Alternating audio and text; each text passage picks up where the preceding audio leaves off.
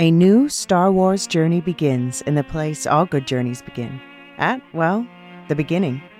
This Star Wars Day, I'm excited to introduce the new Star Wars Canon Timeline podcast, where we will piece together the complete story of that galaxy far, far away in timeline order from the dawn of the Jedi through the great unknown following the sequel trilogy. This is a podcast for both Star Wars superfans and complete newbies. Listen to the short intro episode now to hear how it works and what to expect over the coming weeks as we set the stage for the new television series The Acolyte, which we will be covering with weekly breakdowns. Subscribe to the Star Wars Canon Timeline podcast wherever you listen to take part in one of the most epic and expansive stories ever told, following all the twists and turns from start to finish. May the 4th be with you all, all month and beyond.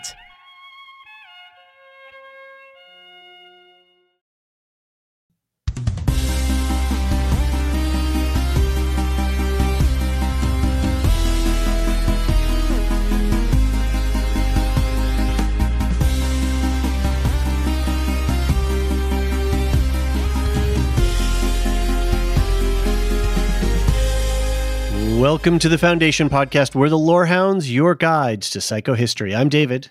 I'm John, and this is our coverage of the Apple TV Plus original series Foundation. In this podcast, we're going to do a scene by scene breakdown of season two, episode four, entitled Where the Stars Are Scattered Thinly. Be sure to stick around to the end of the podcast for programming notes about our podcasting schedule for August. For early and ad free access to all of our podcasts and exclusive content, visit us at patreon.com slash the lorehounds. If you want to give us a leg up, you know, if you're enjoying our content and having a good time with us, consider leaving us a rating and review on Apple Podcasts. Ratings and reviews help people find the podcast even on Terminus. Even Siwenna, maybe. Even? Siwenna, right? A type zero civilization. we love to respond to your questions, thoughts, and theories on air, so send us feedback for the next episode. you can send emails to empire at thelorehounds.com. I almost want to say it with uh, like Demerzel says it empire. Empire. Or head over to our website and use the voicemail feature or contact form. You can also post a message on our Discord server, and we can include that as well. Links in the show notes below. We've got a cool Discord setup. There's folks chattering about the show uh, all the time. So join us. It's a fun community. Yeah, yeah. I'm liking all the discourse on Discord. Discourse on Discord. Yes. Yeah. Uh, Maryland has been just dropping hot takes every single day. I feel like I see another good Maryland take. So Right. Uh, Rocky Zim's active on there. We got a bunch of people talking about uh, Foundation. I know we've got some feedback from the Discord today, so we will get to Cool. that later. But and the, you know the Discord. Uh, we've got Ahsoka coming up, and we've got Wheel of Time coming up, and I even saw the Wheel of Time channel was uh, popping today. It's so, it's popping off, as the kids say. as the I had to kids create a book spoiler section, uh, Okay. because Nice. it just got it just got too crazy. too crazy. Yeah, we've got a we've got so we've got a lot. We're going to be covering all of those shows in full coverage. Oh, Foundation's going to overlap Ahsoka, which is going to overlap Wheel of Time. We're going to be busy. Uh, so join us on our Discord, or you know, if you like what we're doing, um, maybe throw us some bucks on the Patreon. Yeah. And if So- that if none of that works for you, just listen. All right. we're happy. All right. No more Enough. disclaimers. Enough. Sign up for the Patreon if you want. Let's Don't. go. Um. Anyway, what did you think of this episode, David? Really funny episode. I was like constantly chuckling throughout it. There were just some really funny little zingers, big concept, but uh, I, I it was just kind of goofy in some ways. Yeah. Yeah. Um, they're laying a lot of track still. You know, we're uh, into episode 4 I Mhm. think Goyer is on record as saying he's gunning for eight seasons overall. which is So if you- insane. which is insane. uh, and if he gets it, and there's no, you know, there's nothing that says at this stage that he wouldn't, but he he doesn't, right? So we've got a long way to go yet. But in episode four here, we're still getting a lot of setup, but it doesn't Yeah. feel like setup. But I could feel the tracks that are that they're laying out, and uh, I think it's going to get pretty interesting. Um, there is some yeah with what we've got becky right the the bishop's claw that is being that's been foreshadowed in almost every episode uh, in this There's something I'll talk about later, the Bhagavad Gita, which is a book that Glaywin picks up when he's when they're at the Partition's house. Okay, that yep. is that is doing some heavy setup there. Hober and Constant, woo, lots of Yeah. lots of the the lots of I, vibes. I think a little too explicit, to be a honest. with little too, yeah. a little too on the nose. uh, the Prime Radiant, uh, a new spy for uh, Queen Sarah. So you know, there's a lot cooking. They've got a lot of pans on the stove here. The action scene scenes are still not quite hitting it for me. They're getting a little bit better, um, but they're still slightly off. But you know what? That's so minor compared to the Okay, main okay. story stuff that I'm. I, I'm going to take issue with that. I actually really liked the action in this Okay. episode. I thought it was the strongest of the season by far. I, I agree. I think it's it has got like I said, it's getting better, and I think this is probably the, the best. But yet, I'm still quite not there. Mhm. And this stuff with Dawn and Dusk, with Queen Sareth and uh, the Enjoiner Rue, amazing, fabulous, yeah. great acting, great Game of Thrones esque plotting of you know maneuvers and counter maneuvers and who's really Yeah. doing what and where. So we've got political maneuvering, we've got romance, we've got action, we've got all kinds of cool lore things happening. Hari was really funny in the Prime Radiant, all of He that was, stuff. yeah. Yeah. So really, I'm really happy with the way that the season's going so far, and Yeah. I, I hope it's only going to get better because uh, we're only at episode four and we got six more to go. So yeah, definitely. what about you? You know, I got to say, I got to the end of the episode and I said to myself, I didn't see Gail and other Hari and Salvor the entire episode. And I also did not think about them or miss them once. I gotta say, this really highlighted to me that that is the weakest part of this show Interesting. Okay. at this point. okay. And I really liked following Gail in season one. hmm So I wonder what it is this season where I just kind of don't care about what they're doing. Mm. I don't know. The I don't know what stakes it is. aren't. They haven't given them anything yet to. Well, they got them. They're in charge of solving the second crisis, Yes. right? and Like, yeah, I weird think- stuff has happened, right? They traveled in time. They gave, Yeah. they got Hari a body. Um, Right. So big stuff, but like it's disconnected from everything Yeah. else, where everything else feels like really settled in place. Yeah. So, right. anyway, Right. Yeah, that's a good way to put it. And I, I really, I think that the acting happening, like the the the chemistry between all of the other sets of characters, is miles above the chemistry between Gale and Salvor. I think that's probably what it is. Like the chemistry between Gale and uh and and why why can't I think of the main guy in the show? Hari Sel- Seldon. Hari the Seldon. chemistry between Gale and Hari Seldon, now that my brain decided to work, is pretty good. It's Yes. it's good. Uh, and I, Yeah. I li- really like Hari yelling at Gale, but I don't know. There's there's something about Hari with Hober, Hari with Constant, Hari, you know, patting Poly on the head like a little boy. I mean, Mhm. it's it's great. It's great, and Yeah. I, I think that it's just another level above what we've been seeing aboard the beggar. Right. Right. Yeah, it's a shame too because I think both actors are trying to do, you know, they're, they're doing the best they can, and and something's quite Right. not quite uh, on target. But at the same time, it's not Yeah. off the target either. Like we're hitting the board. It's happening. Yeah. We're Yeah. but we're just not. Yeah, we're not getting into that center bullseye zone if we want to use a darts missing. metaphor. Yeah. I did not appreciate. I will say there were there were parts where I was taken out again by like the modern colloquialism. Oh, I took a Yes. dump over there. No, no, that wasn't it. That was not the line. Yeah, it did. It was like, whoa, that was really weird. Uh, Out of left field. Yeah, uh, it was very visceral is not the right word. Very, very real and just sort of normal Yeah. and like you know, it was yeah, kind of vulgar, a- right? Yeah, it was vulgar. It's definitely something you would hear somebody say uh, if you're friends out in the woods, whatever. Oh yeah, I took a, you know. But in this show, which is a very has been, I wouldn't say highbrow, but it is certainly elevated, and Yeah, that yeah. was a very not elevated line. I kind of almost understand what George Lucas meant now when he said he wanted it to be more like an opera in Star Mm. Wars when he Mhm. did the prequel trilogy than have you know he he wanted that dialogue to be very highbrow like that you know like very right. very Not mundane. removed. yeah, I gotta. Hey, let, what's for dinner? like, now I he gotta blow my nose. executed it. Yeah, he Mm. executed it poorly, but Right. I get what he meant now. I think Foundation proved to me what George Lucas had in his head. Right, because we are going. We were very highbrow, and then suddenly, yeah, there's this vulgar sort of everyday, yeah, Right. uh, line thrown out there in a very Right. crass way. So Right. Speaking of George Lucas, we just covered Attack of the Clones, and it was a fun conversation. So I was waiting for you to do it uh, because if you weren't, then I was going to say it. it's the Attack of the Clones. Uh, yeah, we had we had Star fun Wars with that Film one. I just published that today, the day we're recording. yeah. So stuff. Okay. that's basically my thoughts on the episode. I agree with you; it was very funny. It was.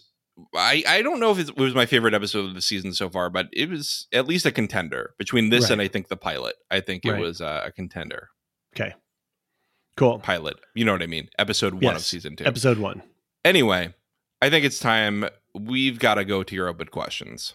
Yeah. So, quick review. Uh, we're keeping a little list of open issues and questions that we have. And if you want to add anything to this list, anything that I missed, post it on the Discord or send us an email, empire at the lorehounds. Um, and some of these are bigger mysteries, some of these are smaller curiosities.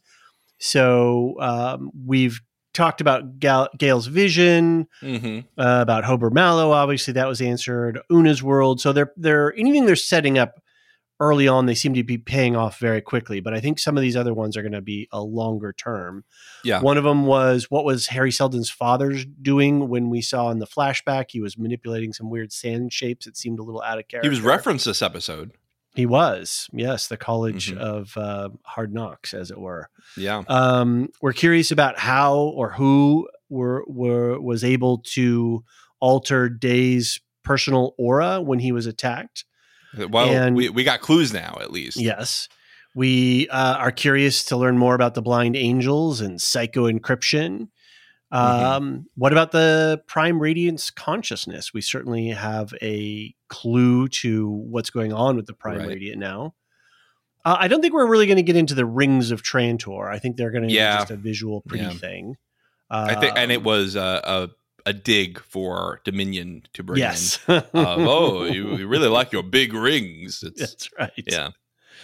Uh, where or what is Ignis? Uh, I think that is coming. You know, I don't think these kinds of things they're holding back in a mystery box format. I think they're they're rolling them forward. But a big, but a couple of big mystery box things is what, who, where, how. Cal, uh, Kalle. You know, is she alive? Is she a hologram? Is she a clone? What what's going on? And then how has Hari been made real? I think we've got some. Uh, uh, some ideas about what's forming there, but that's a big mystery. And um, how does the vault know what it knows? Uh, that's really a, a big Right. thing. Does it have a big Wi-Fi connection and it's sucking down information from the cosmos? Well, I, I guess now we have the Prime Radio network, right? Yeah, because it's right. in multiple places. I'm sure, sure it Yeah. could bring in some knowledge from the outside world from aboard the beggar. And I think for the for this sh- kind of show, we want to see, we want to understand the function. How is that actually happening? And you know, Yeah, how you know that's I think that's part of the fun of, of it. So, Yeah. anything else I missed on on questions? I don't think so. I think we've. Okay. Uh, I guess what I would add this episode, but I think you do that at the end more. Is where's Hober Mallow going? Yeah. Yeah, well, that's true. Yeah, that's. Let me jump to the end there, and I'll uh, we'll we'll put that uh, right away. Okay, uh, that's it for open questions. Again, uh, drop us a note if you've got anything that is hanging out in the back of your mind, and and you want to put a pin in it so we can track it. So, David, you've got some structural notes that we like to read every episode. Yeah, real quick to uh, a quick callback, really fast before we get into our sort of you know uh, setting context and expectations for these podcasts. Um, Marilyn wrote in, you know how we've been sort of analyzing the opening credit sequence. yeah. yeah. And there was one that uh, stymied me a little bit. It's a, a face with a the skin sort of peeled away, and you can kind of see the skull. Yeah. Um, uh, Marilyn pointed out that's probably uh, Demerzel. Uh, Yeah, when yeah. she ripped her skin off of her face at that time. So that totally makes that sense. makes sense. Yeah. And for Demerzel to have a whole image sequence part of the opening, that means that Demerzel is very important for our overall storyline. Right. Right, she's got you know Hari's in there, possibly Queen, Lady Sareth or Queen Sareth is is the woman in the robes. That's a potential. Um, you know, we've got obviously got Empire. So anything that's in there big is obviously they're they're calling out to that's you know these are major characters or major uh, structural elements of the show. So good Right. good call, Marilyn. Thank you so much. Yeah. Um, structural notes. I don't know what else to call them, but this is just kind of we want to make sure that folks understand, especially if you're coming in new to listening to the podcast. I read the books many, many, many, many, many years ago. Never quite ever finished them. I got about two thirds of the way through the core series. Never read any of the extended works or any of the robotic stuff. John, you finished the first book. Yeah, and I have not even started book two because Stuff I just life. don't want to. Okay. It was right. fine. It was Yeah. fine. I like the show better so far. Okay. And I kind of want to preserve myself for what else I have not spoiled. Right. And again, I, I don't actually think I have basically anything spoiled because they use the same names, but not Mhm. nearly in the same way. And you know, one of the ways that we're contextualizing the show, and we've we've talked about this in the past.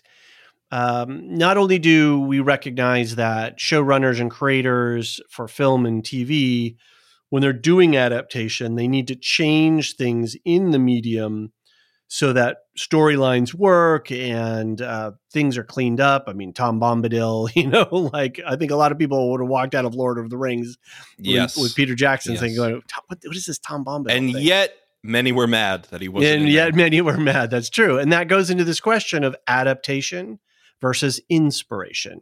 Are you adapting something? So I would say like the Expanse books are very good adaptations. The showrun, the writers were showrunners, but even then they had to, to to mess with stuff. Yeah. Whereas I think this show is a lot on the inspiration side of the slider, right? There, he's taking a Right. lot of the pieces and recombining them in ways that that makes sense. So that's the way we're approaching this is is inspiration, not adaptation. I think that's right. And I, I don't think that the books would work as an as a straight No. adaptation Right. because they are very much more disconnected between the generations. They don't have these through lines that you can follow and have a character to follow through like Gail. So let's uh let's thank the showrunners. Let's thank David Goyer for doing a good job with that. stuff. yeah, and the Empire stuff, which is uh, straight up invention, has yeah, been some of the best stuff that he's he's written Yeah. and directed for this. So loving it, loving it. So we have screeners. Apple has been kind enough to provide us with screeners, but we're not running ahead, except we're going to run ahead for episode five because I'm on vacation with my family next week. And it'd be really awkward for me to podcast. So we're going to, but we haven't watched it yet.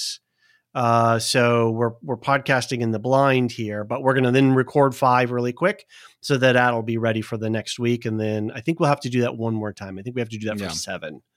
We'll, we'll Um, preserve our spoiler-free minds, but yes. we may be late on feedback. That's really the effect of this. Exactly, exactly.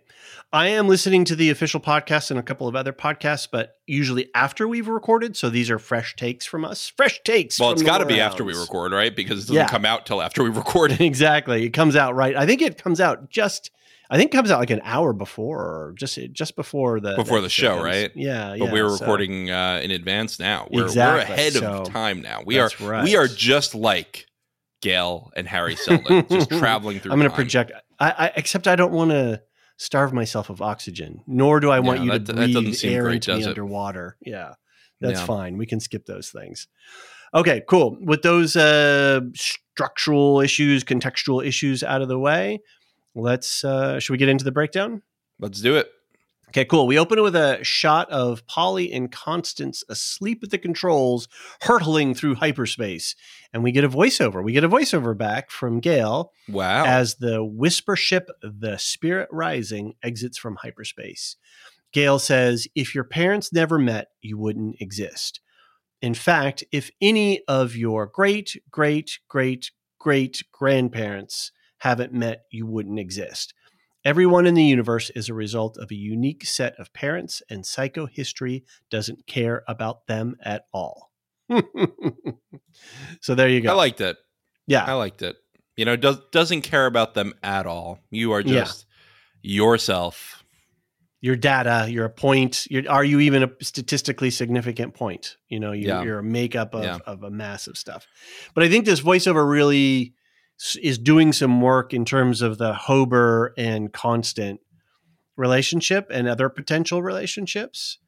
Uh, we could Yeah. be setting up Yeah. for Queen Sareth and and Empire here, Okay. right? I, am So- I'm curious if she's actually interested in Empire really, or if she's using this as a way in to Sure. get their secrets. But I guess we'll discuss that when we get to that scene. And even if that is true, are they still going to procreate and, and have children? And are we breaking the genetic dynasty here? So, you know, that that could be set. What I'm thinking of is if we get to season four or five, we can't necessarily we're, we're not necessarily going to have Lee Pace or uh, Lulu Yeah. Bell or Yeah. you know Leah Harvey or any of the other actors.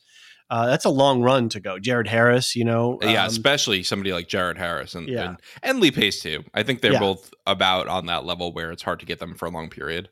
and we're getting de-aging visually technology but still you know there's still voiceover work Right. and, and body work to be done so yeah so i think there's some some setup going on here with that um and yeah by by the end of this episode we're d- i'm definitely feeling the vibes that hober and brother constant are going to be swirling their genetic material in a test tube before long Okay, fair enough. so Uh, Brother Constant sure would like it. Yes, she certainly would.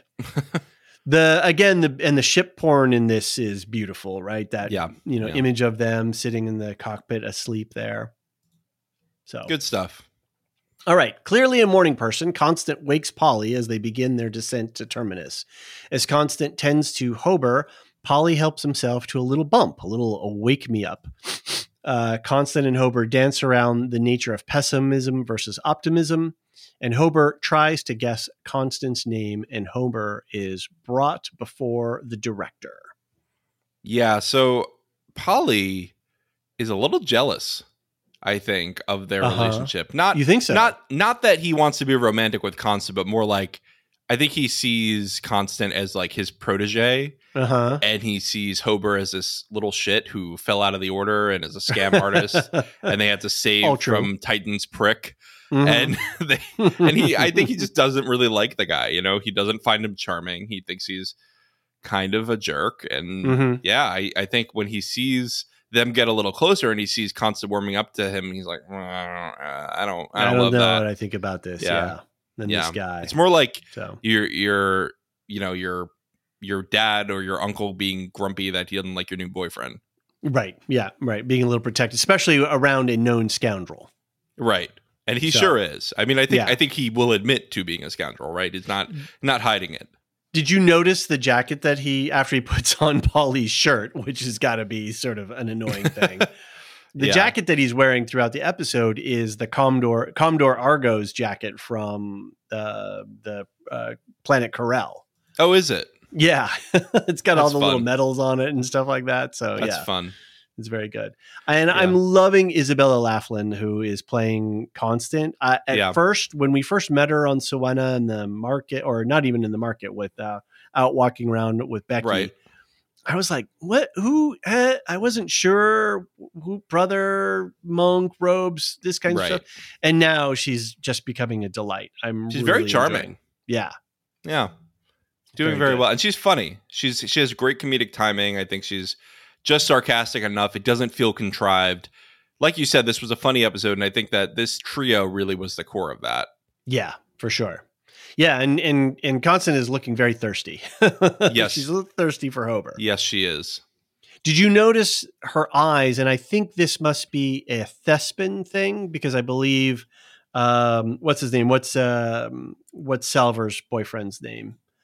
I don't know. Um, From dead now. Season I don't one. have to remember it. Anyway, he was Thespin, and okay.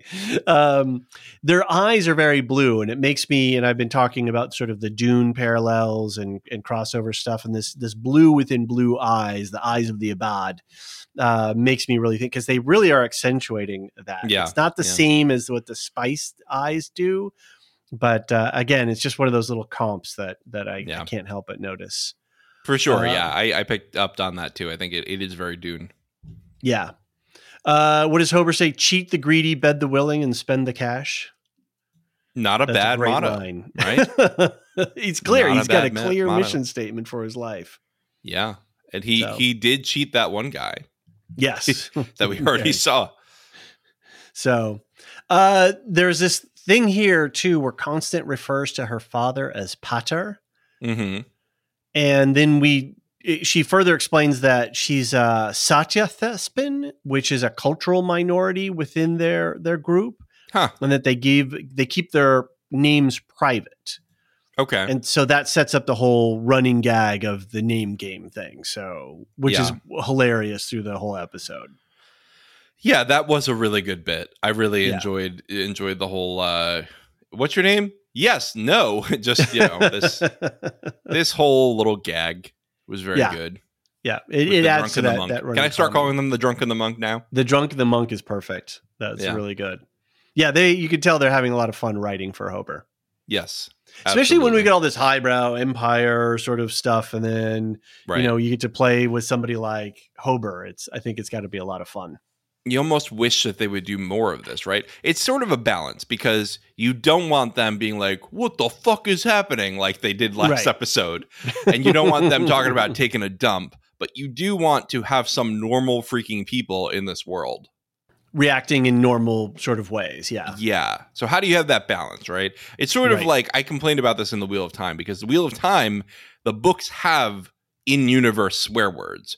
Burn me, blood and ashes, you know, all these Mhm. like these very I don't know, they're immersive. They're very immersive swear words. And the show chose to go with standard English curse words. And I right I right modern really day wish yeah I really wish they didn't because it takes me out of it.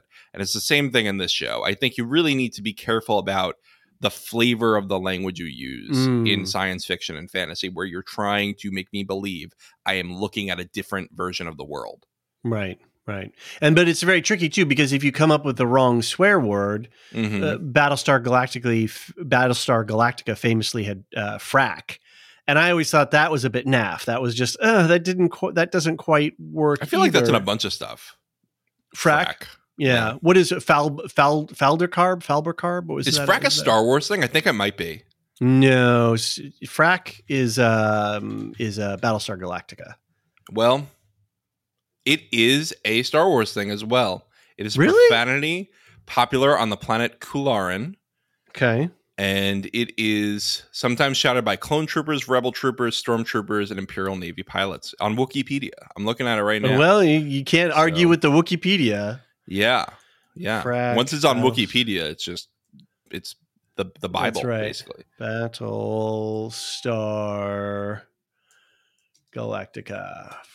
Frank. Fr- Okay. Well, anyway, let's not go down into a, a swear word hole. Point being is that it can it can go wrong if you use the wrong. Sure. Um, Sure. It can go badly if if you use the wrong words, and it, and Yeah. so creating language and names is really a skill in and of itself. And so, yeah, I think you're I think you're right though. Using modern day vernacular in how how many millions of years ahead of Yeah. you know, thousands of years ahead of this, it, it does. It breaks the verisimilitude slightly. I'm saying we know the wrong answer. I'm not saying I know the right answer, but I know the wrong answer. If you knew the right answer, you'd probably be on strike right now with SAG-AFTRA I or the. DGA. I probably would. or the WGA. Sorry, the DGA is not struck. But yeah, right yeah, now. yeah. Anyway, uh, back on Trantor, Queen Sareth and her enjoiner Rue conspire about the day's upcoming events and complain openly about the symbol of empire being displayed everywhere. Queen Sareth vows to find out the truth about her family. this was a I funny liked. scene. Yeah, it was great, and I really liked this whole plain faced as a common woman thing. This Mhm. this um i first of all i think she looks a lot better without the pigments Mhm. it's just i i always thought it looked a little cheesy honestly but Mhm. i i kind of get what they were going with for with it because that's that whole planet's export is or that Right. system's export is this these pigments that brother dawn is obsessed uh, brother dusk rather is obsessed with so i don't know i get what they were going for but i do think it looks a little, a little silly sometimes i think she looked a lot more normal and a lot Well, that's for us it. to look normal, right? And they Yeah, were trying to do true. a makeup style that, you know, Well, is not commonplace. So that's kind of the that's same as true. the language. that's true but also in this world that we're looking at it doesn't seem like anybody else is using Doing that of- as well, right? yeah. Yeah. even like i don't even think rue is doing it right Oh no, Ru, Rue is definitely doing it. You Oh, can yeah, see she- right, big fair swaths, uh, yeah, on her face. fair So, enough Yeah. Uh, interesting that uh, uh, what does uh, Sarah say? She says, uh, you know, uh, don't worry, you know, I learned most of my courtesan tricks from you. And then we learn later about Rue's courtesan past and how Right. she, uh, you know, she bed the current dusk, right? And Right. and that was that's a big deal. And it actually day. plays in, huh? when he was day though. When he was day Yeah. and and that sets up a whole thing with the the spy and the the, uh, Yep. the secret stuff that's going on. So, what is uh, and what does Rue say? Empire makes everyone into a courtesan eventually.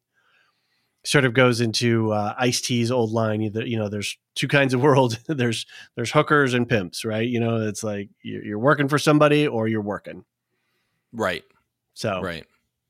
so yeah, she you know anybody who gets close to Empire eventually gets turned into a, a an object that is used by Empire.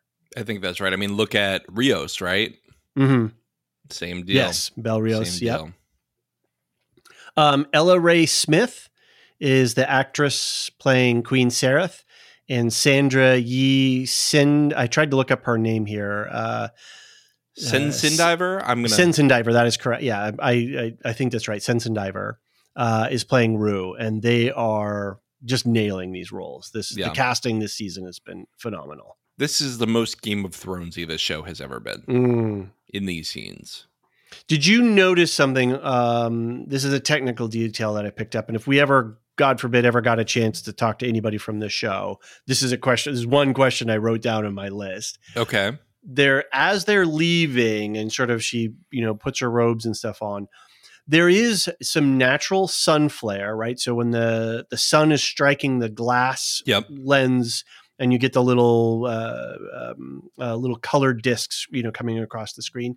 They there is an intentional ginormous lens flare that Okay. looks digitally added, and it's Huh. sort of a red yellow fade thing, big circle in the middle of the screen.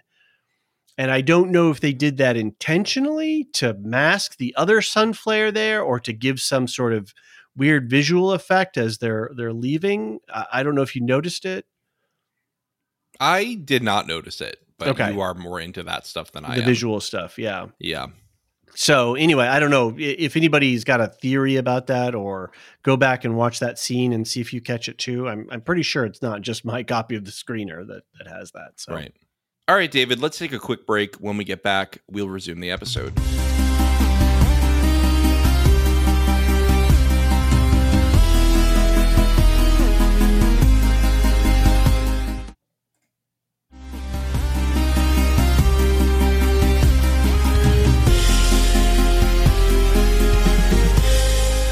And we're back. David, lead us back in.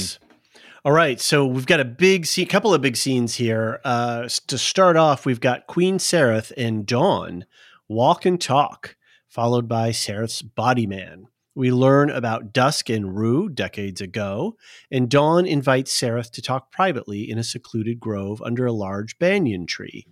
Day wants to know if she's behind the assassination attempt, and Sareth wants to know if Dawn killed her family. I think you John, do you- strike that, reverse it. Uh, I think Oh. Dawn wants to know if she's uh, behind the the assassins, and Sarah wants to know if Day. Oh, did I have my days and my dawns? You got your days and your dawns mixed up, but it's okay. We we got there eventually. Oh man, you know sometimes when I'm watching these scenes and writing these outlines, I'm trying to do my research or wait, what Who's kind on of tree first? is that? And oh boy, I get into it, and it's it's a lot of work. It's it's Yeah. a lot of effort. So Definitely, but thanks Yeah, for catching um, that. I appreciate it. no worries. I was trying yeah. to be all dramatic in my reading as well. That's okay. Um, so the chemistry between Dawn and Sarah. So My good. question by the end of this episode is: So good. Is this a manipulation from Sarah trying Totally. to woo Dawn into being attracted to her and being blind as young men are to a beautiful Can we woman? say and or or Sareth using chaos as a ladder, right, to sow discord between Yeah. the brothers? Yeah. So Yeah, I don't know. You know what? Why don't they have you marry me? It seems so obvious, right? Like like just leading him giving him that little bit to chew on because he's going to be That's thinking right. about that for the next month. But then I had a question. Was Dawn yeah, so the question is is Dawn naive here or and, and too young to see the ruse that she's playing. I mean, her crocodile tears were very convincing, but they Mhm. were right on cue. And you know, the moment she starts talking about her family, she's shedding tears. It's like, oh, that's pretty convenient. So, is Dawn savvy enough to to see through that, no. or or is he too? You know, is his are his emotions getting mixed up? So, and then I have another question: is is if if if the if Empire is as surveillance heavy as we know they are, remember in season one, we know that one of the Shadow Masters had a cloaking, like a personal cloak bodysuit. Okay. So yeah, they're in a secluded grove, but are they secluded? Right. Good question. Um, I would also say the last season Dawn was wooed and fooled by a pretty woman. Uh huh. And so we know that it is in the DNA line at least That's true. that at that age he's still a young man, you know, he's still susceptible to the same thing young men are susceptible to. right. He's not immune to it. Right. Um, what does she say? Day is looking for someone too desperate enough to climb on top of an empire with dangerously adjusted frontiers. What a line. The sexual metaphor and the innuendo wrapped up in political maneuverings and family and all this kind of stuff. So, yeah, she's really dangerous. She's way smarter than I think a lot of people realize. And it's just the question is is does Empire have savvy enough to see the game within a game that's being played here? Right. I think I think Day is onto her a little bit. I think Dusk is onto her more. I really think like the older you get, it's sort of the more that they are onto what's going on. Mm-hmm. Although I don't know, because Dusk was pretty wooed by the pigments. Yes, he was, and he was very wooed by by Rue as well. Yeah. Yeah. So in in in uh, reliving their past a little bit. Yeah. and then at the end, it was really interesting the way she sort of friend zoned him. Right, she extends a hand. Let's always promise to be honest with each other. Yeah. And then it's like, okay, friends, okay, you're in the friend zone box. And then she puts her hand on his arm, and then she says, "Oh, I think we would have been suitable as mates." So she's really messing with his head a yes, lot. she is. She knows exactly what she's doing here. Exactly. It's great She's to watch. Very savvy. Very. Very, very savvy. I, I was loving it, and and this idea of asking a younger version of the same man what he might do in the future. I'd like to think that I could be capable of doing that, but then of course I didn't know you by then. You know, by then, so that's that's all really super interesting. Yeah, it's uh that's tough. That's tough. And Mhm. also, I mean, you're not just, you know, your DNA but older, you're the sum of your experiences too. So Mhm. I I don't know. I don't know. Um I guess it would be a little easier in this situation because they all have the same job, right? Like they all lead the same life ostensibly. Right. Yeah. So I don't know. All right, John, we got to talk about the banyan tree here, this ginormous tree in this secluded gro- grove Okay. that they're walking around. The I think the tree is operating on a really interesting level as a metaphor here. Okay. So this type of uh, tree is a is a fig. It's a type of fig tree, and the seeds when they fall on the ground because of what what- whatever whatever they don't they're unlikely to survive. But seeds that fall on another tree, the seeds from this tree that fall on another tree are more likely to take root and grow.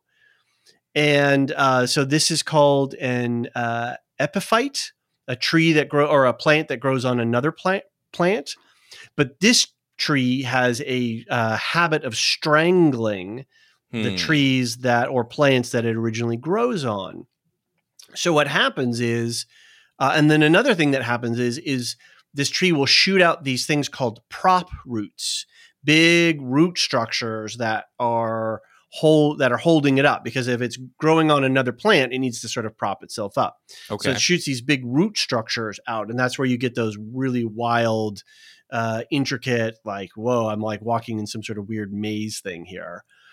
So those prop roots allow the tree to expand horizontally, potentially infinitely because as it Hmm. expands horizontally, it can keep dropping its seeds on other plants right around it and it can consume them and take all of that over.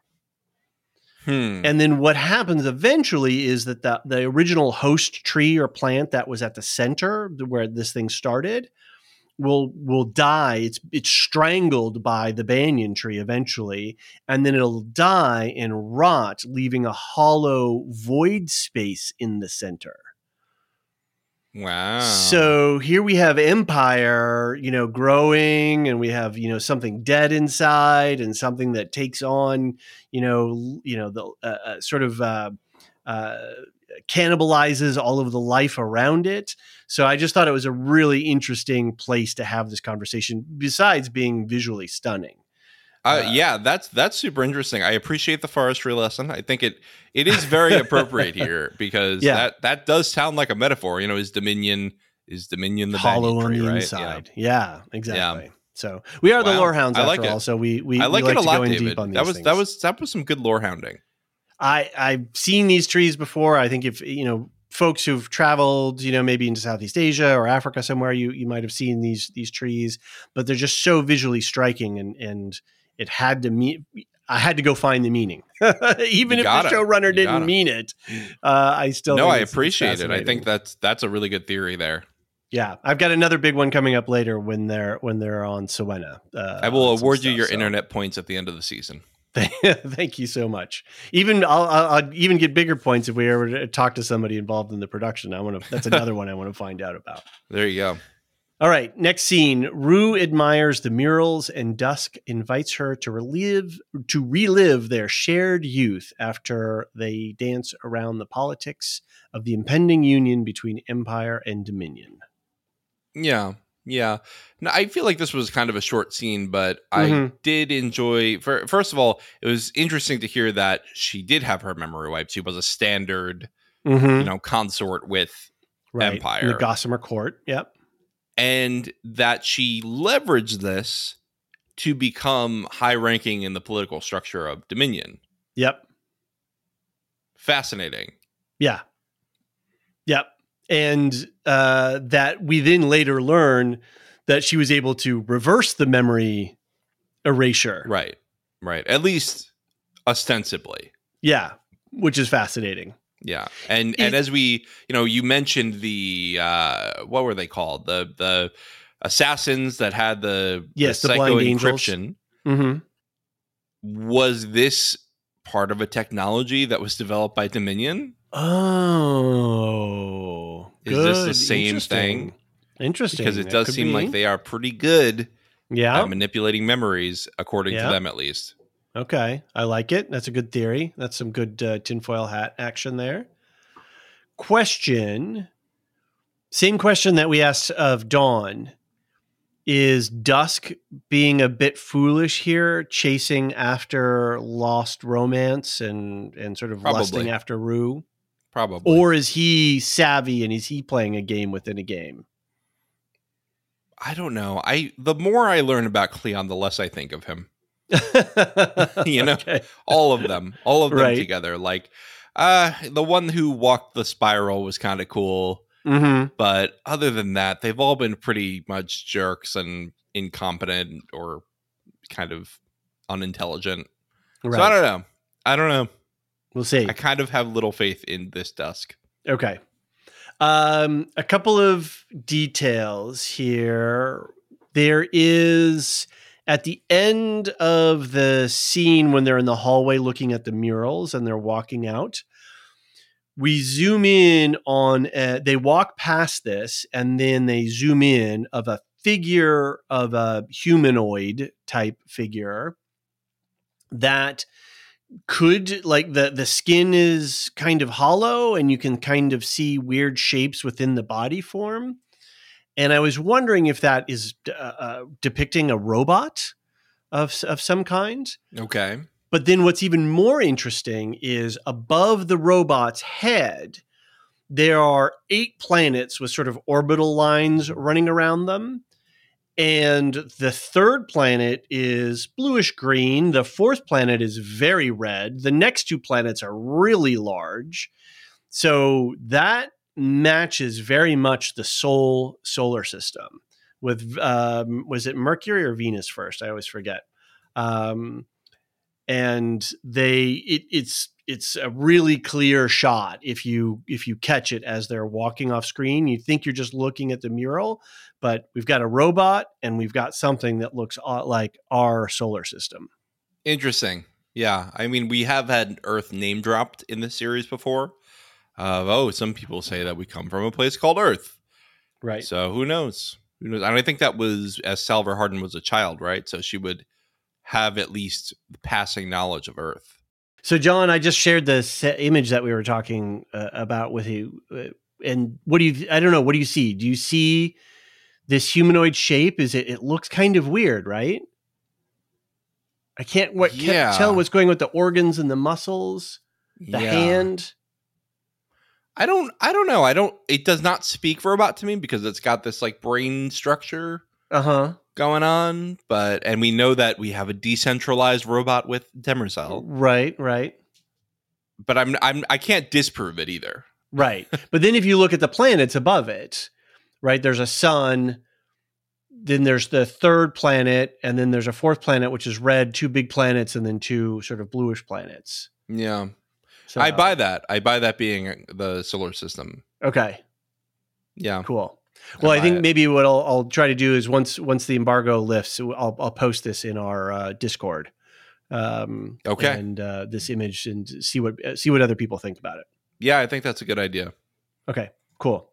Um, last little thing I wanted to point out in the Gossamer Court: no boobs, only man butts.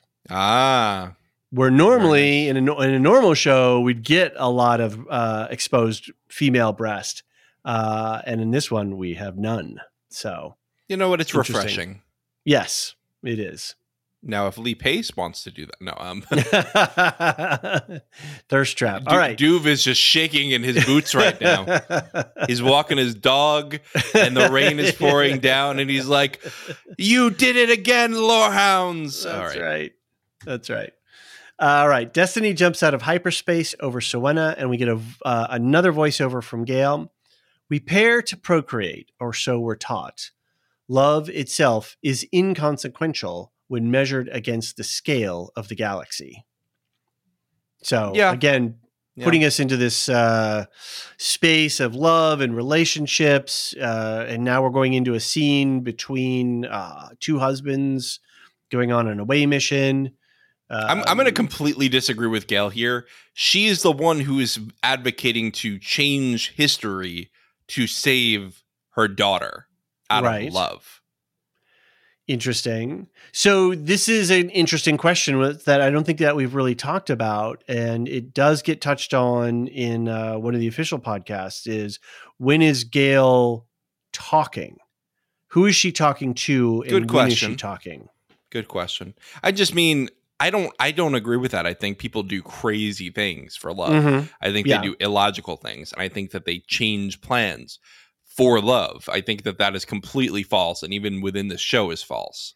Can you measure for love? Can you statistically uh, account for love and the crazy things that I don't know because I'm not a psychohistorian.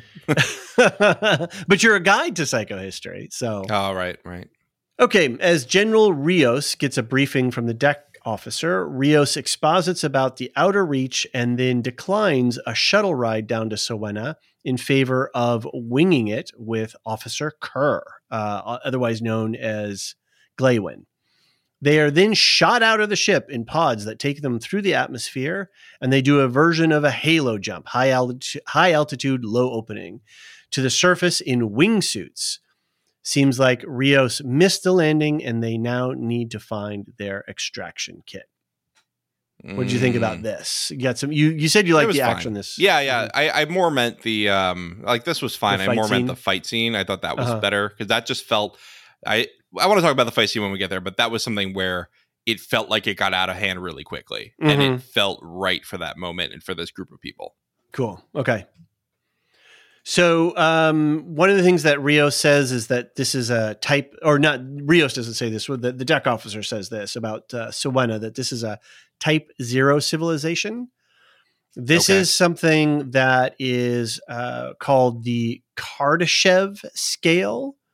Okay. and it's a scale that was proposed by this uh, mathematician physicist guy about um, stages of development of planets of, of potential planetary ecosystems and it's measured in scale so a type zero civilization lives within the energy of the place that they live and i believe a Okay. type one is able to harness all the energy that's on their planet. And uh, like a type two can harness energy from the solar system. And then like a type three gets into like galaxy spanning energy consumption. Galaxy it's a- brain, right? Yes. it's a way to scale civilization, not based on technology or culture or religions or values or belief, but just by organisms consuming energy and the energy that they can harness and harvest. And so Siwenna is a type zero. So they're living off the energy. They're not harvesting the energy for furthering their own uh, Right. planetary growth, you know, growth of, Okay. of people. So okay. Fair enough. Um, and I think it's it's by and large a, a an accepted thing, at least in the Star Trek community. It's, it sounds super consumery, right? The The, more you Kardashev scale? consume in sh- Mm, energy, yes, yes, it is. you uh, the the better you are. Oh, That's right. Well, it's Yeah. just scale, right? You know, can you consume Yeah, yeah, in your yeah. galaxy? So. I don't know. The numbers are going up. My brain wants me to think that that's better. um, but yeah, as I, was, as I was saying, I think in the Star Trek community, it's largely accepted that you should not go on away missions with your spouse. Okay. It's generally not a good idea.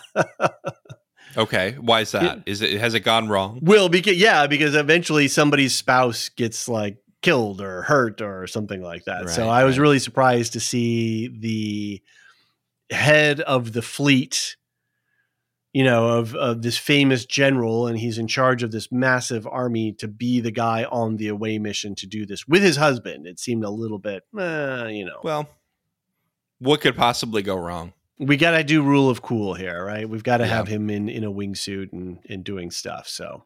Yeah. All right. Uh, on the surface of Siwenna, Riose and Curr are confronted by some locals who found the extraction kit.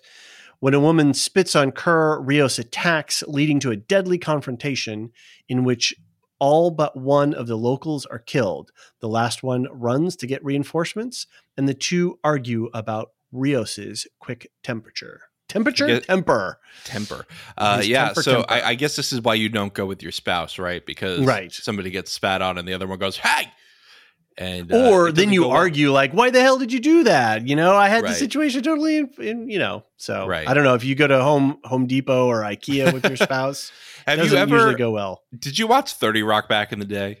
uh, i did Did you see the IKEA episode? were they didn't they get lost in it or something or no, there's this whole thing where IKEA gets joy in the in the show. IKEA gets joy out of breaking couples up. So the workers are just like lurking and watching them fight and going, "Yes, yes, feeding off the energy yeah." that's great I live for this. So, uh, yeah. So that's that's this mission for them. totally completely so but you like the uh, you like the action sequence here I did like this. I thought it, like I said, I think it spiraled out of control very quickly in a way that felt real Mm-hmm. because these people were very reactionary. I also really liked that they did something that they never do in these action sequences, which is they did not care about their comrade. These guys like, we're gonna kill this lady if you don't Mhm. put your guns down, and they laugh. They Right. laugh in his face, and then and then open fire yeah at that moment, Curr knew he messed up. Right? He- Mhm, mhm. he was like he was like oh yeah this was not this was not the move Right. Yeah. And it really and and Bel uh, jumps the gun on that. He understands the situation faster than Glawen does, and so he he acts, but Glawen's not ready for it. So yeah, we get a little conflict between the right the pair here. So yeah Be- bell was great at solving the problem he freaking caused Yeah. and I think Bel, well, he even says at the end, you know, that was cathartic. Uh, but he certainly was enjoying himself. He, he- felt, he, he, he felt, he had a sort of a smile on his face during the whole, whole of the action. So, which is troubling because people died and you're having a blast. I mean, Yeah. I think part of it is he likes being in control again instead of being essentially a Right. slave to the empire. That's a good point. Um, what? No auras. They don't have personal. The commander of the fleet certainly would have a personal aura, wouldn't he? Oh, I thought that it was um, only empire. I Yeah, thought it was literally only empire. interesting. Okay, That's my So nobody I could be wrong, but I yeah, I Oh. thought that that it was just for them. Well, then we'd be into Dune for sure because everybody's got shields, those personal shield things in uh, in Dune. So Okay. yeah. Okay. Um, by the time you recognize an atrocity, you may have you may already be complicit in one. Yeah. This I was like a really line interesting lot. line. Yeah. Yeah. It's it's hard to recognize it when you're in the middle of it, right? Right. And again, it goes to Glawen uh, having doubts and reservations and asking why and what are we doing and, and is this really the right thing to do? He's almost a conscious, a moral conscious, uh, uh, balancing Bel in some ways, but kind of in an annoying way slightly because he doesn't do it tactfully. He really does a lot of finger wagging. Yeah, but I almost wonder if they're setting up Curr to have to mutiny against Yes. his husband yes. because Riose is just going to take something one step too far. And I don't want him to just have to kill him, but maybe throw him in the brig. Well, and this is what I was saying last episode that I think Glawen is going to die because he's going to say something that is seditious, and Empire is going to be like off with your head, and then Bel is like, "Okay, you killed my you you really killed my husband this time, and where does that put me in relationship to my emperor, who I swore an oath to?" Yeah, it's So, tricky, right? It's yeah. tricky. That's why that's why you don't go on away missions with your with your spouse. It's not- Exactly. it's not a good Exactly. idea. They never say seditious things if they don't go on the away mission. uh, real quick, the little buggy thing that the that the locals had. Uh, It's called an Argo, and in the seventies, uh, my my Gen X my Gen X people will know that this was kind of a thing. So to see one in a show was it was very cool. Like, they Okay. were, they were in the back of comic books, and every once in a while you'd see one on like the the oh what was it the uh, uh, Steve Austin the uh, Bionic Man when he was fighting Bigfoot and you know all this kind of stuff. So it was cool to see that. Um, I don't know if that was just a practical thing or if Goyer, who's a who's a contemporary, uh, said, "Hey, let's throw one of those in there." But it was fun. I have no idea, but that's cool. All right. On Terminus, Poly and Constant show Hober the vault with his name on it. Hober sees the remains of the warden and is afraid, but accidentally backs up in the vault and is sucked in. Poly and Constant follow Hober in, and Cermak reluctantly joins them a moment later. Inside the vault, they meet Hober, who's been waiting two days in his time, even though it took Constant and Poly only two minutes to walk in from the outside. Poly believes that they are inside the mathematics of Hari Seldon. So Yeah. we, we, we kind of talked about the the dump line. So Yeah, know, let's let's let it go. Let's yeah, let it go. exactly. Other than Uh, that, Hober was very charming. And Yeah. again, uh, you know, really great addition to the show. I think really changes the flavor of the show in Mhm. a good way. And uh, yeah, uh, them getting lost. Well, you are lost. that was a that was a really great moment. right. And yeah, just oh, and the the running bit with the bar was really good Mhm. when he was he was uh yo oh you have a Ralph barn you have a Ralph yes, barn when exactly. when he wasn't when he was so like uh you have these on the on the ship before what is it? Uh, yeah, yeah you have one. It was. yeah you get Really a sense that this guy has learned to live on necessity hmm So uh, going inside of the Prime Radiant, it was a very uh, TARDIS and you know Doctor Who Yes, kind of yeah. thing. So it looked a lot better than Doctor Who though yeah, and it looks like they reused some of the sets from the Prime Radiant in the beginning with those weird step things. yeah I'm sure they build a big enough set like that. You want to kind of get your money, you know, Right. out of it. So it, it felt very much like, uh, which is fine. I'm not criticizing. I'm just pointing yeah out from no I thought it looked great this this Yeah. episode especially All right, within the vault, the group follows the music to a dinner party hosted by Hari, who explains that the math of the vault can rearrange molecules and create things like food from his body. He praises the clerics for their service in the religious age, then enlists the group in his new initiative to avoid war with Empire. Poly and Constant are sent to Trantor, Trantor to treat with the Empire, but Hover, ah, God, okay, I gotta marker this again. Poly and Constant are sent to Trantor to treat with Empire, but Hober is given a secret mission to become the blade behind the Foundation's back. You taste delicious, by the way. and you have a very fine suit, my friend. yeah, yeah. There were there were a lot of great lines here. Uh, I really loved again Hober, the, the actor. I gotta find out his name. Get me get me on IMDb, David. Okay, But, right, here um, it comes. But Hober, the actor, was so good at when at first Constant goes, "So this would be from your body." He just he looks up and he's like, ah. and then he thinks to himself, he goes, "All right, but I'm really hungry." so delicious. You So- take- You're so delicious. I mean, you know what? All food is based on reconstituted remains Exactly. at some level.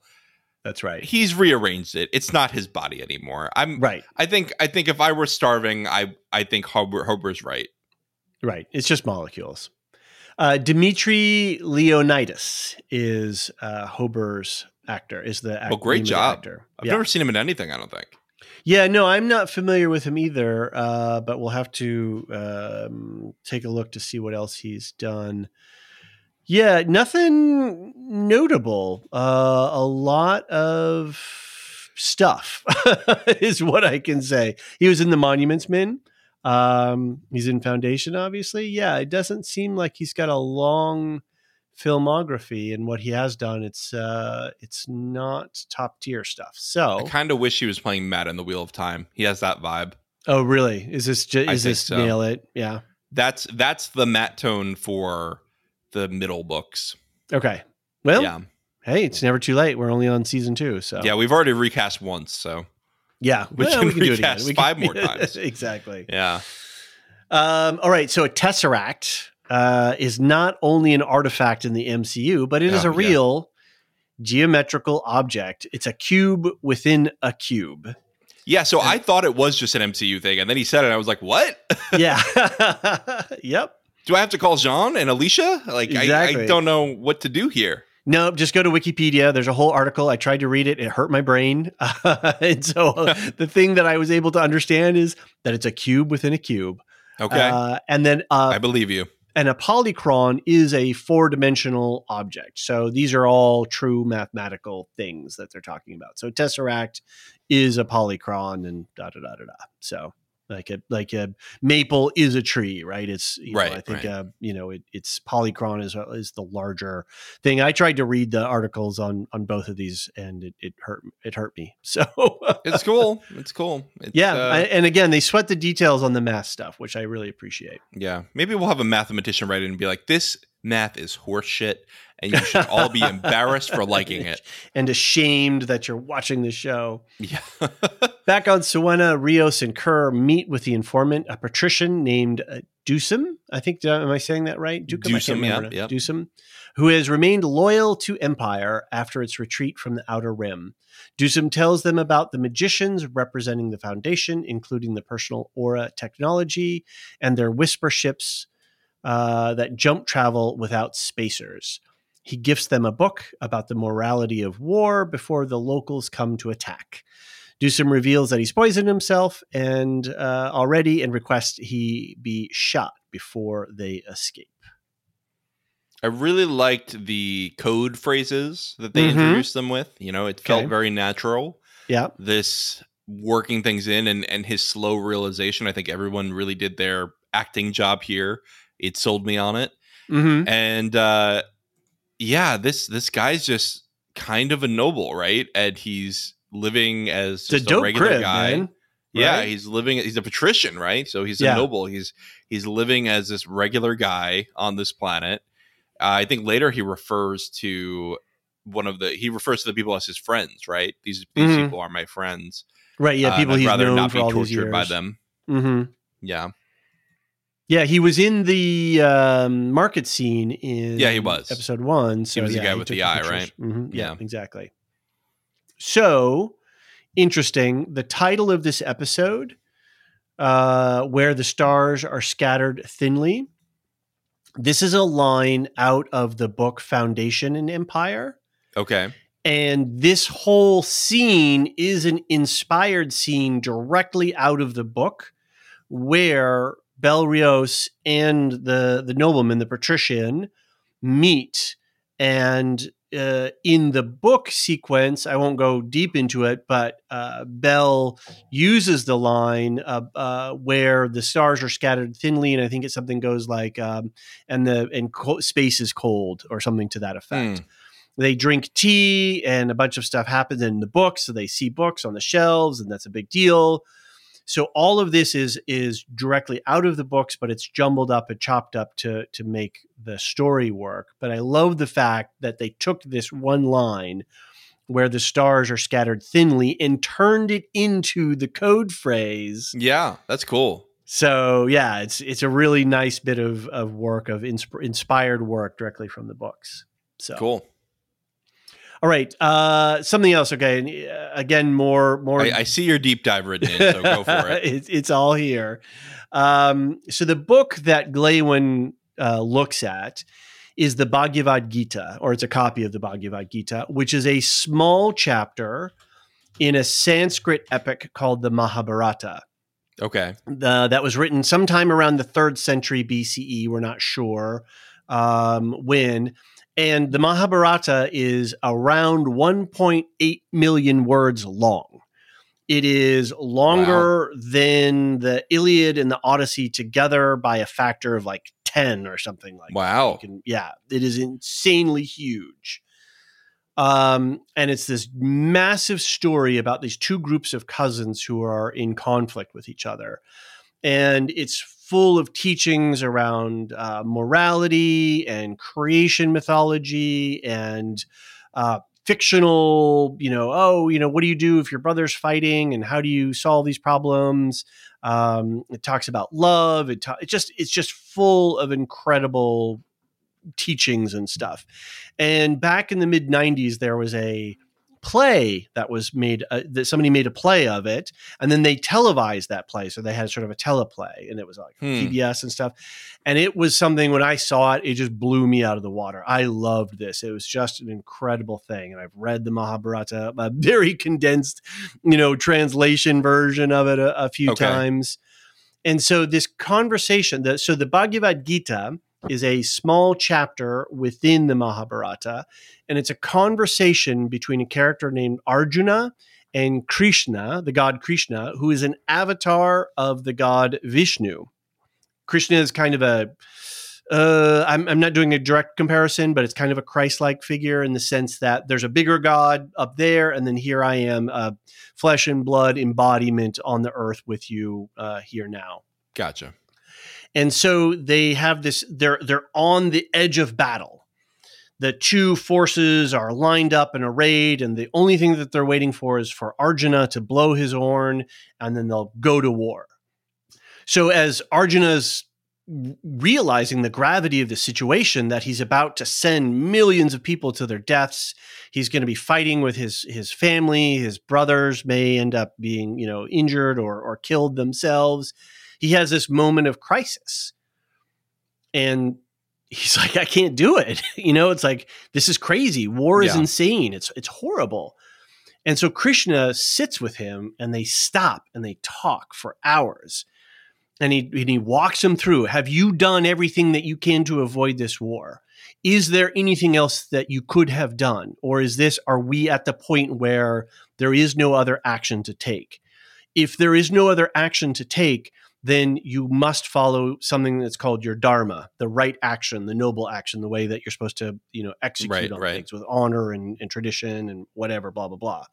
So he counsels him through this of like going through all the morality of the situation. And then in the end, having to choose to act, to make a choice to act, because there is no other choices to be made. That this is what you've got to do. Because the the other side's just not going to negotiate. They're just not right. willing to to have any more conversation, and there's a lot of bad blood between both sides.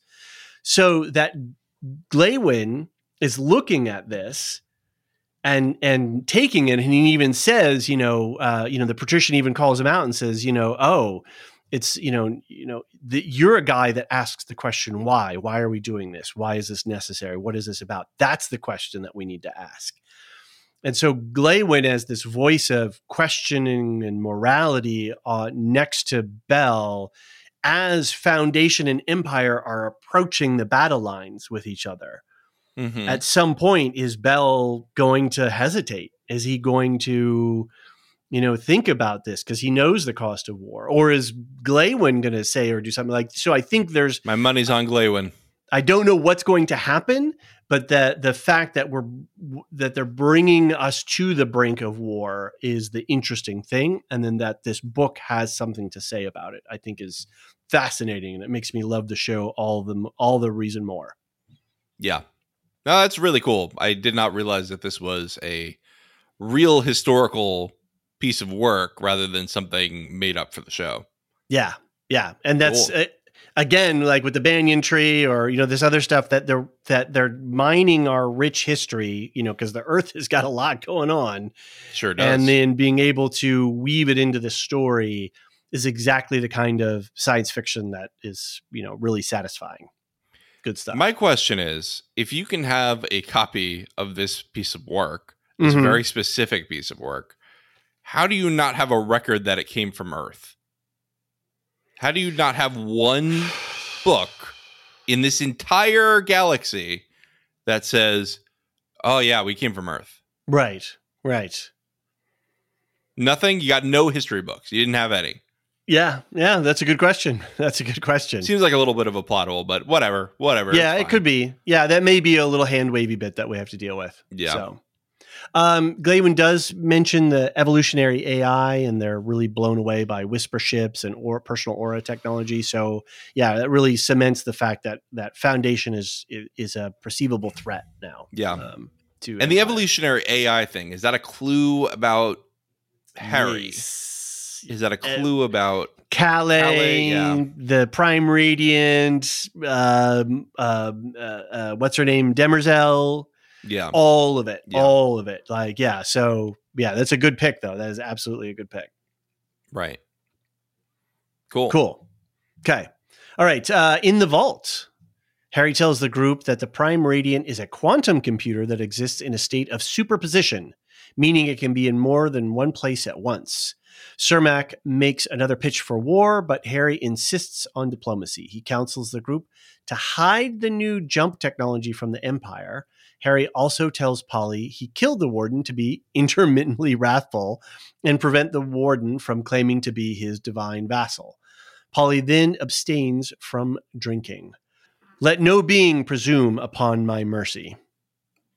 Yeah, Poly was as freaked out as me about that line. Hari said that and I went, "Oh no, yeah, that's not that's not good here. That's Mhm. definitely not good that you are talking like an actual god right now." right.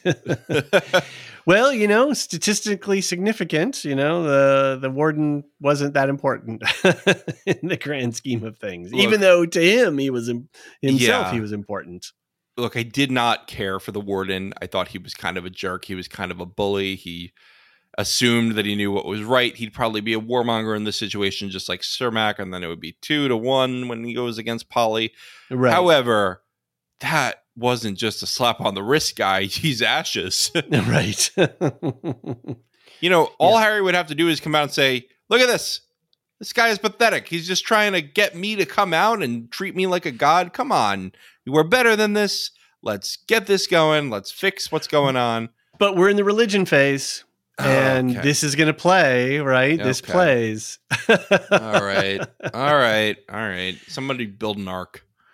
Uh, what do you think about this? The the church will fall away in time and be replaced by another mechanism. That made me go, huh. I think I've talked about before. You need something to believe in, right? Need Mhm, yeah. some kind of shared belief to have a functioning society. They did the technology, they did the encyclopedia. Now they're on the religious phase. I think they were going towards militarism, Mm-hmm. but can we sub something else out, right? Right. I don't know. And is it a phase? Do you just grow out of it eventually? Right. If you don't kill yourself on the your society on the way out. Right. Yeah, it's a good question. There was this old theory posited by some people, I don't know what kind of scientists, but called spiral dynamics that talked about Hmm. don't know. different levels of the development of civilization. I know we just talked about that scale earlier, but this is sort of different Right. because it focuses on people Right. and what they do, and it starts off with very you know uh like a red civilization where everything is about who's stronger than the other person it moves on to more of a, a, a religious based situation where there are very strict rules and you have to follow them and and that's how you keep society together then you go into these more like science logic based uh situations but i don't know how scientifically supported this is now because i don't think this really caught fire but this this theory always fascinated me and i think it may work well in a storytelling media okay. rather than as using as some kind of handbook to civilization Right, right.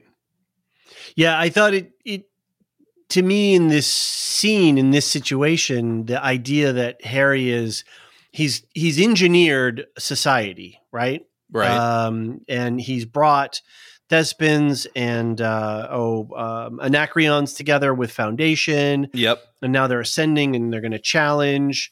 And I think without getting too far into the books, that comes later is that they're sort of.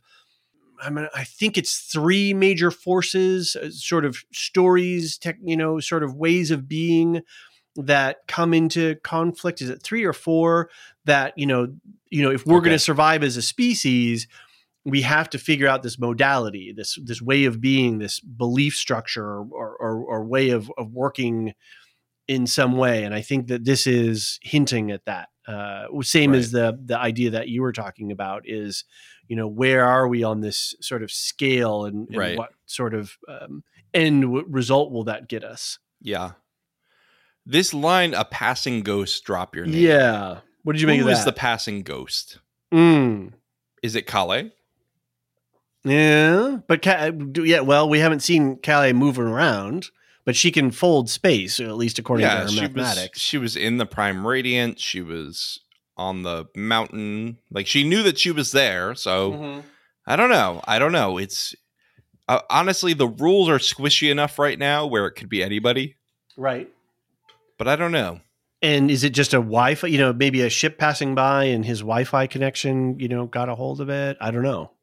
Or is it that Gaal heard the name Hober Mallow Mm-hmm. in her vision Uh, and she talked about it with that Hari Seldon, mhm. who we know is part of the Prime Radiant, which is super positioned, positioned. And is in both places. And then the Prime Radiant told this Hari. I don't know. That could be interesting. Maybe the passing ghost is the mule. Yeah. That could be interesting if the prime radiant is superpositioned with the uh, with uh, with the one that's in there. But it, uh, God, yeah. All right. So this is like you say, it's still squishy. I don't know what yet to It's make too of it. squishy. It's too squishy. It's too squishy. They got to clean this up a little bit, Right. and I think they will. Yeah. I, I hope hopefully. Um, so superposition. Yeah. Two things. Yeah. Okay. I don't know. We're definitely gonna have to have to to see where they take it with this. I think the they're drunk and the monk. The Drunk and the Monk. Montepulciano di Abruzzo. Or what did we have? We had a uh a uh what was it? Um uh, I can't even think of the, what he said. It's anyway, that's a real wine that he's talking about, except it's from another galaxy. So wait, do you The blend is a is a is you a, have these words that come from a I don't know. I don't know. You're you're bringing too many things from my time in. chess. Well, you're Yeah, telling me that words. you don't know what planet you're from. Yeah. That's Interesting. that says to me that's that's a little silly to me. I'll be honest. Okay. Well, well, let's see where it goes. Right? Maybe maybe they're messing messing with us. What did you make of uh, Poly not taking a drink uh, as he he walks out? I think he heard Hari being wrathful and went, I got to get my shit together because somebody needs to be a counterweight on this. I was kind of thinking that he's he's been like we were saying before. I think you said this uh, in a podcast or two ago that he was sort of self medicating because he's having to do this silly religion thing when he doesn't yes, really want uh, to. that's be. part of it too, for sure. Yeah, and so now he's got a real mission. Yeah, You know, stop war with Empire, right. and that's something he can believe in. And and yeah, he can't be drunk uh, while doing that right. Cermak is, of course, left without a mission. but he This- still has a fine suit. just get out of here. Just get Fine out of suit, here. director. Fine suit. Yeah. Uh, all right. Um, and now we have. Uh, well, we yeah, we don't really need to talk about the college of his father's fists. Yeah, we kind of mentioned that. yeah. So, uh, but this idea of a blade behind the fist behind the back with a blade. Yes. What is Hari planning with Hober Mallow? Yeah, where is he going, and what does Hari know that we don't? That he's got to send. He's, he's going to get somewhere. the spider robots. Create an army of spider robots. right, get those guys fired up. Sick them on uh, on Empire. Okay, uh, let's go to the secret garden. Dominion and Rue hire an Imperial soldier named Mal- uh, Markley. Markley, not, Malarkey, Markley, to investigate whether Day orchestrated the death of Sareth's family. They reveal that Dominion has created technology to thwart memory audits. Sareth also asks Markley to get the security footage of Day's assassination attempt to determine how Day survived. Yeah, uh, a lot here. A lot here. We learn they've gotten past the memory audits. Rue's doing a great job of acting in front of Dusk like she doesn't remember. Mm-hmm. So Yeah, that's, she really did. Uh, Yeah. she's good at deception. We've learned that. Unless Yep. unless they're lying about tricks. they're lying in one of these spots, right? Either she doesn't remember and they don't actually have that technology. Although I think that's unlikely. I think that's unlikely. Or she's really good at lying to Dusk. She's really good at lying to dusk. She knows what she's doing. She's got power. I love the fact too to see this character who knows that she has power and she knows how to use it. She knows how to wield it and and to work. Uh, so she's sort of at the top of her game. The question is is uh, is Empire's game better than Dominion's game? Yeah, I don't think it is. They're kind of they're kind of silly boys now. Yeah. what do you make of the scars on Markley's face? That was quite an interesting reveal. Hmm. I don't know. I don't know. I haven't seen many Imperial soldiers. That's Mhm. one of the problems. Right? Is he a soldier? Is he security? I, I don't think that was made super security. I don't think he's yeah. was he's not like army. He's like Okay. uh, yeah, internal Yeah. police security. I mean, if you need an ID badge for these guys, tattoos aren't a bad one, right? Yeah. So Right. A little. well, it's not a tattoo. It's scars. Those are Oh yeah. yeah, yeah. those are scars. So Yeah.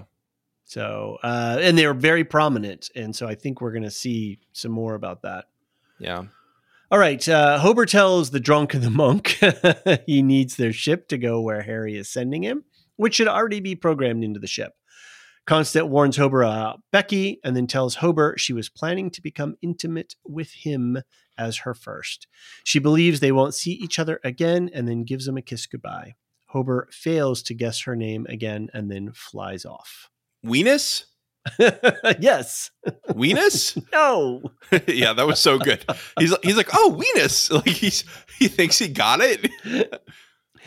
they were having so much fun writing that scene. You can just tell. The comic timing between Isabella and Dimitri, the the two actors, is just perfect. They they really have some fun chemistry going on. So it makes these Yeah, scenes all yeah. a little bit more spicy and sparky. So Yeah.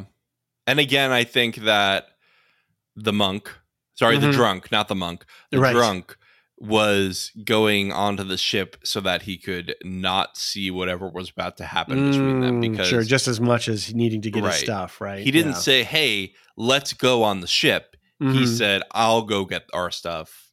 You relax." right. I did also enjoy her her delivery of "We've been waiting 3 years." that was hilarious. I was like, three years? Are you kidding me? she totally got me. She totally Yeah, got me. Yeah. And then, So- but then, of course, Poly has to be the good guy. Oh, it's only been three hours. Poly, Poly, you ruined my joke. That was a really inspired, and it was a fun play on yeah. the for us science fiction nerds of the whole thing of time dilation and you know being inside a TARDIS like space and stuff like that. So I mean, Yeah. we've been traveling many years. Three Yes. years would be nothing in this show. so real, you know, you know, uh, Yeah. real uh, nod and a wink to to all of us Yeah. with that. So it was There, there's good. not a lot of laugh out loud moments in this show, and this episode was packed with them. yes, I'm not a robe chaser. I'd rather be tenth on the list. Right. you know, all Right. of this stuff was just all these lines. Yeah. Good luck making peace with Empire. you know, have fun storming the castle. yeah, yeah. So, so silly. Uh, the Becky yeah. line that was really funny. Make sure mm-hmm. you don't overfeed her. You know? She knows I, you know, that I'm sweet on you. So yeah, like just this packed, packed with good stuff. Yeah. So, all right. Uh, closing monologue from Gaal. With few exceptions, attraction is entirely irrelevant to human history. It only matters on the small scale of the human heart. Disagree, so, Gaal.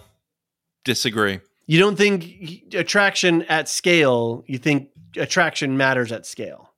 I think that if attraction, I don't, I guess attraction alone doesn't, but if you're attracted to somebody, you marry them, you have babies, and then you want to protect your whole family, then yes, that matters at scale because if you're powerful enough, you could make the world burn to save your babies. Mm-hmm. And is that predictable within the scope of the species? You know, of the longevity. Whether it's predictable or not, it still has an effect, right? Mm-hmm. Sure. I don't okay. know. I don't know what what happens when you have the Empire babies, right? That are no yeah, longer is, part of the Cleonic dynasty. Yeah.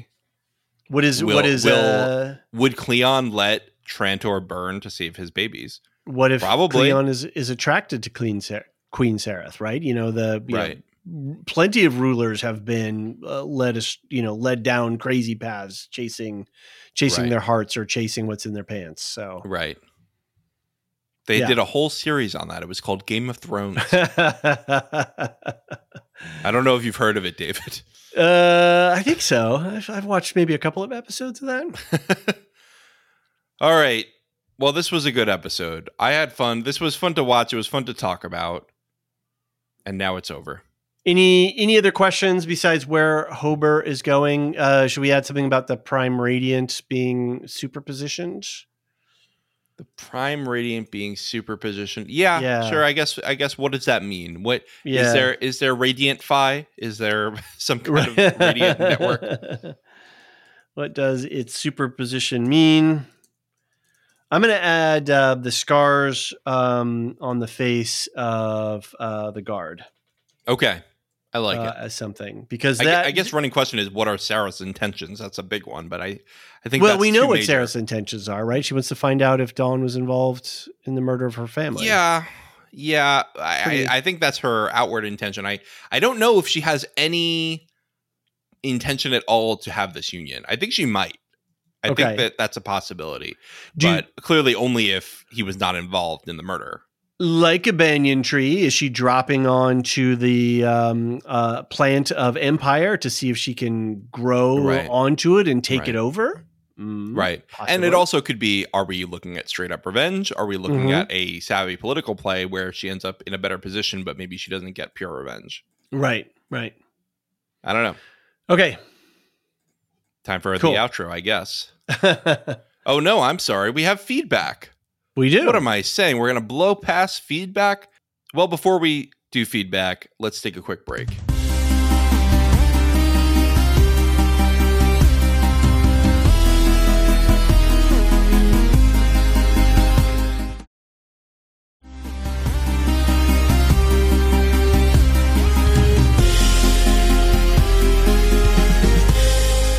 And we're back. Let's get into some feedback. First up, we have Marilyn Arbukila, our favorite Tolkien scholar. She wrote in about episode two. She says, I have too many comments to put in Discord, so I'm resorting back to my favorite approach of emailing. Hope that's not too much of a kerfluffle for you. Not at all. Uh, and just to everyone, a reminder empire at thelorehounds.com is the best way to send us feedback. And if that doesn't work, if you don't want to hassle with email, head over to our website, voicemail, or contact form. Regarding the changing images in the opening montage, I noticed them too, and I think that the partial skull face is representing Demerzel and that horrible moment from season one where she was so distraught at having to kill Brother Dawn that she tore off parts of her own face. That was the only truly disturbing scene I have seen so far. Yes, this is before, that- of course, she saw Titans prick. Titans prick. I think Demerzel tearing her face off is, Yes, is pretty. yes. It's a that's a I'm scene. I'm curious if Marilyn will write in about the grotesqueness of that scene though. well, it's very, I don't know. Uh, it's certainly humanity has invented plenty of stuff like that in our Oh, sure. past, so It's yeah, real. Seeing it on Yeah, screen. Yeah. yeah. So, Uh, she continues, I find it interesting that Hari was imprisoned with consciousness intact in the thumb drive, just as Azura was conscious and imprisoned in the sensory deprivation tank. I'm not sure which would be worse. How about you? Personally, I'm reminded of today's early versions of ChatGPT, not to mention Mrs. Davis, when we start talking about putting personality into a thumb drive. Holy AI Batman. Yeah. Um, now you've what's seen worse? I would say Azura. I would say Okay, very yeah. much Azura. You know yeah, that that's that all your family's dead, right? And Well, yeah, I was going to say as a as a reminder, Azura is the young woman who is the gardener who fooled Dawn and got him out of the city, and then uh, Day uh, imprisoned her to live a lifetime in a sensory deprivation. right, right, right after he killed everyone who ever knew her. Right, and everyone who ever knew people who knew her. Right. what was it like? completely wiped out the network. Anyone Yeah. who would know any trace of her. And he did that Yeah. little finger twist thing. Yeah. the finger twist. Oh my god. There's a, there's some great gifs of that on. yeah. uh, oh, on really? Twitter. Yeah. That Yeah, I I because you know when I when I do tweets, Oh, I try you to mean I try to do a little. it's X now, John. Oh, okay. Did you see my little meme with the Lord of the yes, Rings? I did. I thought it was very funny. I had. you can find with us on one. X at the Lorehounds uh, if if you still do the old Twitter thing. Yeah, yeah. I'm gonna still call it Twitter. So anyway, anyway, yeah. Uh, so she had a terrible time because I think Hari can at least manipulate his environment within the Prime Radiant. I think it'd be better to be in the vault than the Prime Radiant or in the knife in the USB stick. Okay. I think the you know the vault seemed to be uh, a little bit more cushy, even if does if time does slip while he's in there. Okay, fair enough. Uh, she continues one of the reasons why I think the actor is playing Salvor Hardin with such a flat affect is that Salvor is the warden, and so she felt she needed to maintain an unflappable public face. I found her expressive enough when she was on her own. I really hate it when books or shows decide to show love as a fault or a weakness rather than showing it requiring the strength that it demands. I see this not just in how the Jedi are represented, but also riddled throughout Game of Thrones, as well as other lesser known properties. Uh, I agree with that point, Marilyn. I think that it, it is a tougher question of what do you do when you do love rather than avoid love. And I, I do think Star Wars has come around to that. Star Wars has started to wrestle with that more Mhm. with people like Ahsoka, with people like Luke Skywalker, even with people like Right. Ezra and Kanan and all the whole Rebels crew. So I think we're we're finally moving past that in there. Salvor Hardin, I, I see what you're saying with the Warden thing. I think even when she's with Gaal and sort of on her own, I'm I'm just not loving what she's doing with this. But that might just be a preference. she's better this season, I think. And I Yeah. and uh, we talked about it in a previous is that she's a Brit playing um, uh, with an American accent. Just let her be a Brit. accent. Yeah, I do not understand why she needed to be American in this. yeah. No, I don't know either. I don't know. Uh, she continues. I really like the book Sapiens, and Yuval Noah Harari is a favorite author of my partner. Yeah, uh, I recommended that book in a previous podcast. It's really great. It talks about sort of the foundation of civilization and and how humans develop. Uh, she says also in the books, the second foundation is intended to do course corrections for everyone, not just for the first foundation. Of course, they've changed so many things in the show, and this is just one more uh, to up the stakes, it seems. The TV mule is very different from the books, and this is the first time that I've actually cared about a discrepancy. I really hope that was an alternative vision, not what will actually be happening, but I'm rather afraid that they will have done away with the plotline involving a, fa- a favorite couple of mine, which includes one of the two only female viewpoint characters in the first three books of the series, as well as a lot of time spent with the mule. Marilyn continues with some details on the mule, but they seem to be a little bit spoilery about the book, so we're going to save that for if they become relevant later in the season or in the show generally. Uh, she also confirms, David, that the Hindu deity that you were thinking of was Vishnu. Right from the last episode, and then when I was doing my Bhagavad Gita uh, research this episode, uh, I remembered that it is Vishnu, or you know, the research pointed me in the right direction. Right. She continues with some more spoilers from the book series, but we'll leave that for now. She's on to episode three. Thanks for writing in, Marilyn. As always, um, yeah, it's interesting. I've heard from you know, hearing other people talk about it. Foundation, pardon the the use of phrase, is foundational for uh, a lot of readers and people who are into Foundation I don't think there are as many as they are as there are Tolkien fans. I think the population is a much smaller, yeah, definitely um, set of people. But for those people that are into Foundation, it's as important for them as Tolkien is for Tolkien Tolkien readers. So um, we do want to be careful and not spoil anything in the book because if you do go it's a little dry pie, but that's like a circumstantial thing about when he was writing. And I think when you get into the larger world and you really pick up what he was writing about, it's very, it's very impactful stuff and it's big ideas, right? It's, it's yeah. a lot of big ideas. Yeah. All right. I get that. Uh, next up is Duve71. Hey, Duve. Regular writer and regular contributor on the Discord. Twitter fiend, X fiend, I guess. X fiend, X. And uh, yeah, we, we love Duve. So uh, Duve writes in, says a solid 7.5 for episode three, but still a 10 out of 10 for the pod. Hey, thanks, Duve. Oh, shucks. What a lovely, what a lovely sentiment. Like you, I was a bit meh on the unnecessary action bits but also it's tentpole sci-fi for Apple. So if it brings in more punters for Foundation, then it's cool.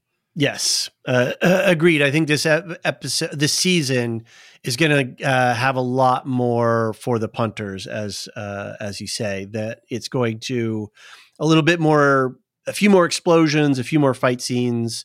Um, it will definitely, uh, and you can see that in the trailer for the couple of trailers that they did for the season. There was very action packed. So I think right. Goyer's trying to balance the action from the big ideas so that you get both. And if you come for the action, you're not going to get bored by the by the big ideas. But right. for us big idea folks, we can love it just as much.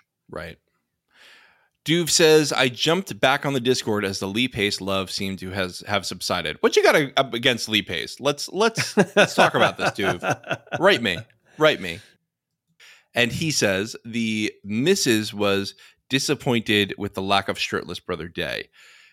In there, I commented that uh, I commented on the Wessalian Rift and yes. how I have been fortunate to have a friend who made cider. So I have been to a number of wassailings. Not sure if that's spelled right. Some I can't remember due to too much imbibing of scrumpy, which is the name for cider in the West Country of England. Was just cool to see it on the show. David, are you? What is a wassailing? I still don't know. I think exactly. that's where you crush or you squeeze the apples and you uh, you know you make the cider. You actually do the the the cider making. You take the the raw stuff. So okay, or is it when you're uh, unbottling it? I don't know. Anyway, it could so, be anything. we'll never. Know. I, I the like English the fact that enigma. I, I, like the fact that the the whole uh, Wessalian rift is uh, you know uh, I, I, really do wonder if somebody on the writing staff, you know, threw that in for fun. yeah. Uh, he continues on historical themes. It's great that Marilyn has jumped into the foundation fray. Totally agree. She always classes the joint up. I was interested with her takes on foundation, uh, foundations, empire, and the Romans. The introduction of Bel Riose is giving me thoughts on Julius Caesar versus Pompey Yes. Will we see a crossing of the Rubicon moment for our newly introduced general? They are definitely setting up an empire beset on all sides, attacks from within and without. Who will be the barbarians at the gate? Gaal, Foundation One, the Mule, or the Return of the Robots? On Bel, when he was being given the task from Brother Day, I thought it was a recon or intel gathering exercise, but in the hero shot of the Destiny jumping, we saw the entirety of the 20th Fleet, which implies it won't be a stealthy re- reconnaissance. Uh, more of what we term in the military as a reconnaissance in force. Could there be a clash between the 20th and the militarized society of this ep? Or even an alliance. Well, Duve, you wrote this after episode three. Right now, we're on episode four And sadly, you've not had the benefit of knowing what actually happened in episode four. But it was it was not a big fight. I think we're still on the recon for now.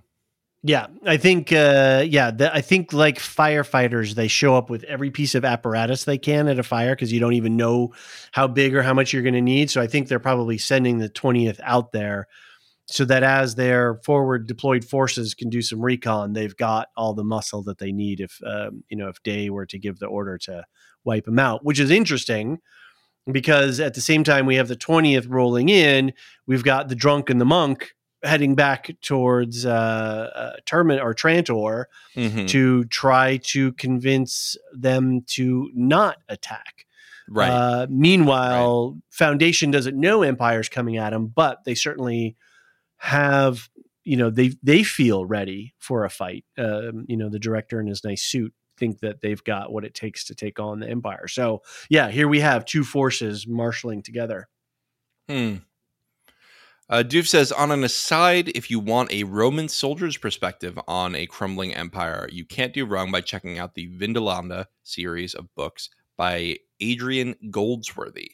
It's set in northern Britannia towards the decline of the Roman Empire. Lots of various factions and powers encroaching on imperial territory and how it erodes the Pax Romana plus how disconnected Rome became from its colonial outposts and the effect that had on peoples who had known nothing else but imperial rule. With Marilyn on board, she is bound to hit us all up with more schol- scholarly takes on how Asimov drew on history of ancient empires for the story. But obviously, the writers of the show have recent history with the decline of the British Empire to utilize as well, which was more of a whimper than a bang. True.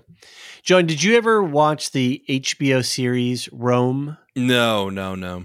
I did not. So it was in the early days of it was sort of in the pre Golden era, pre, you know, pre Breaking Bad and, Right. and Mad Men, and it's definitely predecessor in terms of quality, but it's a really interesting uh, look into Roman society and Caesar and Gaius, uh, Gaius Julius Caesar, and um, what's the uh, name of the other guy that he mentioned uh, in the previous? Um, oh, I'm blanking now. Anyway, the other general who was a friend of uh, Pompey. That's who it was. Um, okay.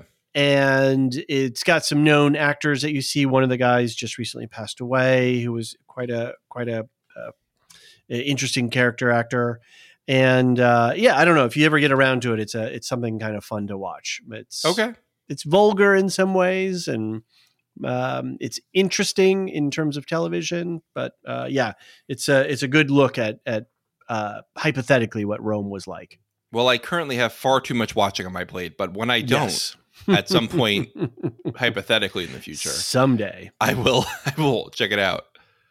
Uh, one more episode three feedback. I'm really thinking that we are being set up for a reemergence of the robots as a force.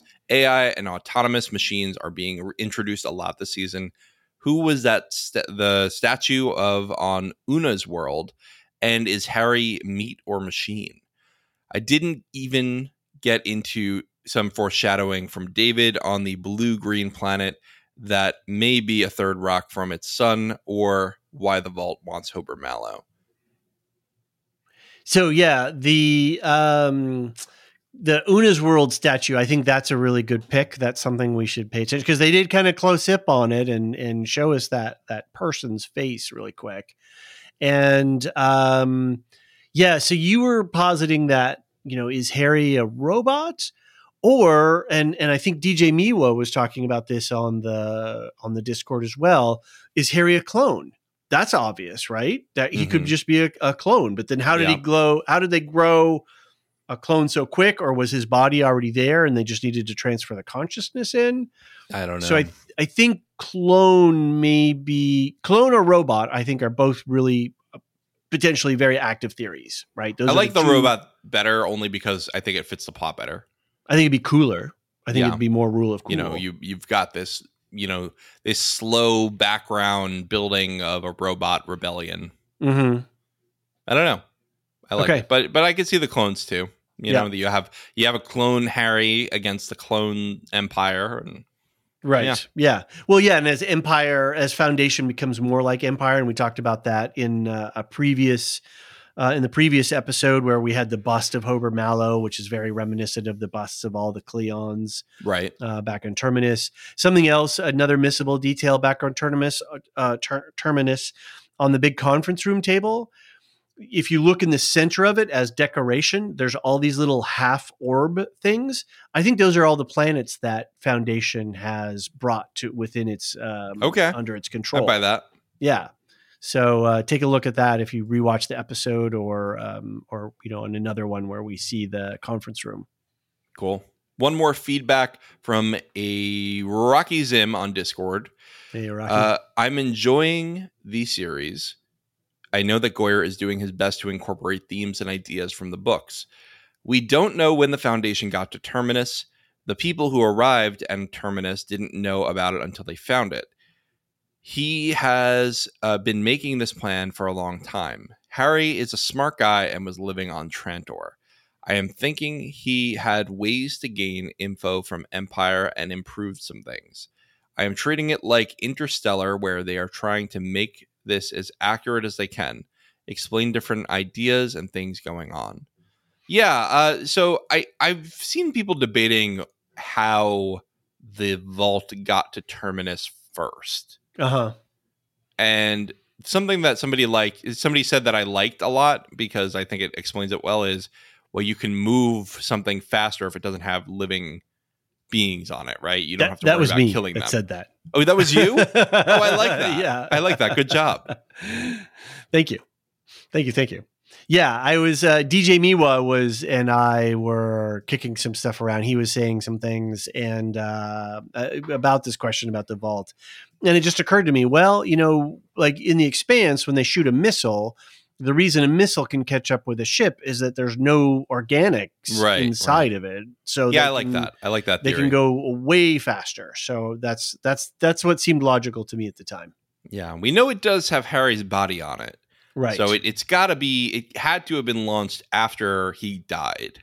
uh huh. So yeah, I guess I guess it has to be what you said. Otherwise, it doesn't make sense. Right. It had to get ahead because it's not a jump unless it had jump ship technology, which I don't think it did. So Right.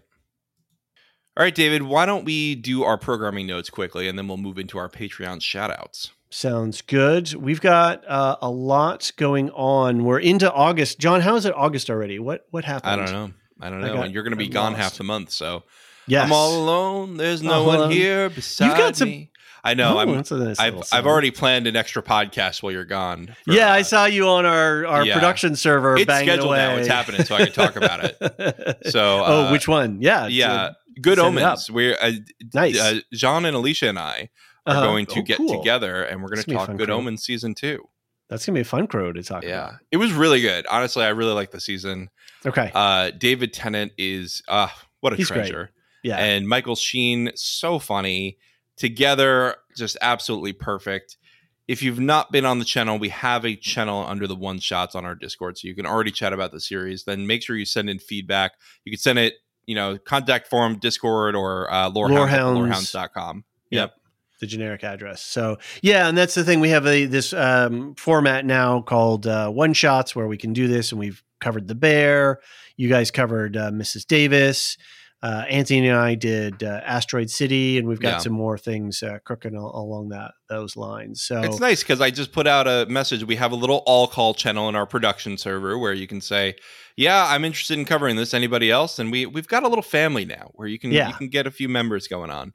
It's fun. It's fun that way. So, uh, I guess coming up in August too, we've got Ahsoka. We're going to do two episodes of an Ahsoka retrospective. Right? We're going to do uh, one podcast covering the Clone Wars episodes that Ahsoka, some some key episodes that Ahsoka's in, and then we're going to do another one that's going to cover Rebels specific episodes. You know, I got to say, I was watching the end of the Clone Wars episodes today. Bangers, Yeah? banger after banger. The, Nice. you, you should before you watch this, watch the last four episodes at least of the Clone Wars. It is basically just a Star Wars movie that's animated, Very cool. and it's Okay. really good. It's All really, right. really good. It's good to know. Yeah, you know that's it's so and we've talked about this. You know, the beginnings of both of those, of Rebels and the Clone Wars, it, it was touch It's and rough. go. It's rough. It's rough, but you know, then you hear people say, "Oh, it's the best stuff ever," and you know, there Yeah. you go. It finds its footing. Both of them find their footing really well. That's good. So we've got Foundation running. We've got an Ahsoka prep, and then at the end of the month, we're going to start uh, doing Ahsoka full time coverage, and then right after that, we're going to have Wheel of Time. We're going to do another MCU episode later in the month. We're going to kind of recap Secret Invasion and what a dumpster fire that was, um, and it's all made all the made worse by the news that what happened with uh, showrunners Yeah. and writers and all that kind of stuff. So it makes a lot of sense too because we were detecting in the show that there's just really great stuff and then there's just really weird stuff. So anyway, we're going to Very cover some news and updates, and uh, so we'll have a, a, um episode about that in the middle of the month. And then we've got still second breakfast coming up for our, our Patreon exclusives. I think for another Patreon Patreon exclusive, you got a Shire Side Shire Side chat. Yeah, Shire side chats. Yeah, we'll be we'll be chatting about at least letter two for one episode. Maybe we'll do one on letter three as well. We'll we'll see how we go for the month. Sounds good. And then you and uh, Brandon are playing or going to be talking about Skyrim. You've probably Yes. played Skyrim a lot already. I've played Skyrim for hundreds of hours since I because it came out when I was in my senior year of high school. right. when I had a lot of time to play video games. And in college, I played it a bunch, and and so I've I've been living with Skyrim for years. If you are a Skyrim stan, which you probably are if you play video games at all, um, write in, please. Share your Skyrim stories. yeah. It could just be an anecdote. I don't care. Uh, or just you know say something you like about the game say something cool about the game i it's it really is a game that changed how i played video games so i, Okay. I hope that people will write in and i hope people share that sort of experience with us Yeah, so I think if people want to send you uh, specifically about Lorehounds Play stuff, they can do LHP at the thelorehounds.com. Yeah. Or So- you know what? If things are confusing, just go to the website. Just go to the website. contact page. Yep. Exactly.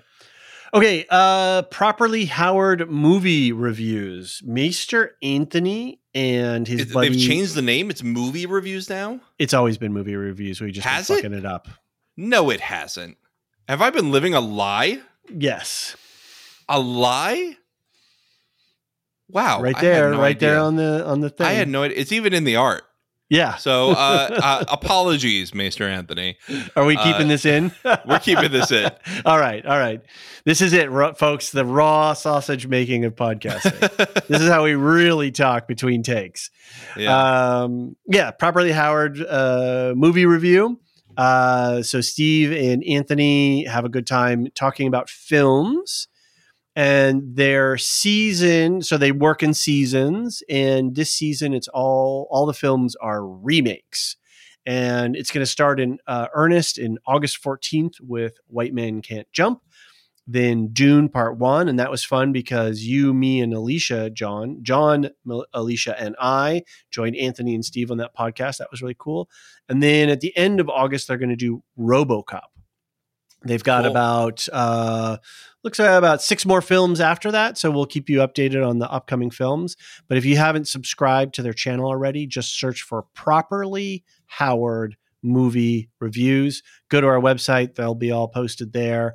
Um, and get those in your feeds, and you know, show them some love. Give them a, a rating and review if you get a chance. They're, it's really funny stuff. They're It is. very good. it is. So. We love it. All right. And lastly, we're going to talk about Elysia and Wool Shift Dust. Uh, she's keeping the name for her. Uh, it's going to be like her general show name, Wool Shift Dust. So stay subscribed to that. She is going to shift gears into a Dune book club kind of thing. That's not a book club, even. It's just Dune in general video games, movies, documentaries. Um, and it's, It's all a sand be club. it's a sand club. I like that. um, and that is all sort of in prep, hoping, fingers crossed, that they don't kick Dune Part Two into next year. Mm. There was some I did that they see. might do I did see. I heard you guys talking about that on Secret Invasion, which, by the way, was an excellent podcast. No, thank you very But much. uh, I heard y'all talking about that, and I think that since then the studios have gotten together and had a little meeting last Friday that was like, "All right, we got to figure something out because we're losing a lot of money." So yeah, yeah. I think that I think the dual strike has really started to hurt them. So that's good because we There were- want this to, re- to resolve. Yes, absolutely. there the was some and the there and the actors. there was some news today that they uh, that they may actually be coming. Uh, AMPTA sent a message to SAG-AFTRA uh, WGA saying, "Hey, you guys want to talk again? Eh, open to it." That's so, good. Yeah, That's good hopefully. because it So really anyway, needs to happen because we need something to cover next year. So stay subscribed to uh, Elysia. She's got a whole thing uh, lined up for all sort of Dune stuff, just talking about books. You don't have to have read the books necessarily. It's just going to talk about Dune culture and how it's uh, uh, set the stage for a lot of other sci-fi stuff. So it's going to be very cool. We're gonna get real dusty. very, very. We're going to get real high on spice too. oh, that's Um, what it is. It's spice. It's not dust. it's a spice club. oh boy. Um, and We're then the she has Spice her. No, too hot on Arrakis to dance. Okay. Okay. Um, and then she has her Patreon book club. They are reading all three of the Silo books, Wool, Shift, and Dust. And that's a pay per episode kind of thing. So you, you know, if you don't want the content, you don't have to pay for it, but you know, go check that out as well. So that is patreon.com slash wool shift dust. And we'll have links in the show notes for those. All right, I think that's it for our programming schedule for now. We got It lots is. going on. It's going to be it's going to be very busy this year. There's more in the works too, which is Oh, yes. it's it's redacted for now. we don't want to, yeah, because otherwise, how you can't retain all the information that we got It's coming out. You just got to put it in your ears when it comes out. It's true. John, our patrons, We got them. We, We got a lot of of 'em. them. We, Yes, we we're do. over 90 now, so that's nice. what happened? What happened is people wanted the freaking sticker. They wanted the sticker, which is sitting on the shelf right behind me. It's about to, I got to finish production, um, to get everything together and get those out of the mail here real soon. We're- They needed that sticker, and I'm I'm Yeah. glad. I'm glad people are getting that sticker because it's a great sticker. Hope you all enjoy it, and thanks, David, for handling logistics on that. It's been a lot of fun putting it together as a creative outlet. Nice. I feel fulfilled. We put a letter together last week that I think people will enjoy. So Get a chuckle yeah. out of. Yeah. yeah. All right. Good. We every episode though, we like to shout out our Patreon lore masters, which again, a growing list. I think we're up to 27 now. Yes. So, 28? yeah, 27. Uh, 27. 27. And here they are Samartian, Cyrus, Mark H., Michael G., Michelle E., David W., Brian P., Nick W., SC, Peter OH, Bettina W., Adam S., Nancy M., Lavinia T., Duve71, Brian 8063, Frederick H., Sarah L., Gareth C., Eric F., Matthew M., Sarah M., DJ Miwa, Andra B., Kwang Yu, Laura G., and Deadeye Jedi Bob.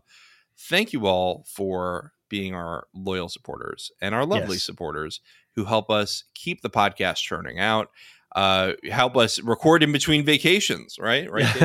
That's right. uh, give us the motivation to keep on going when we're doing three shows at a time. I, I don't think we'd be able to justify three shows at a time if it weren't for you all. So thank you Yeah. all so much. Yep.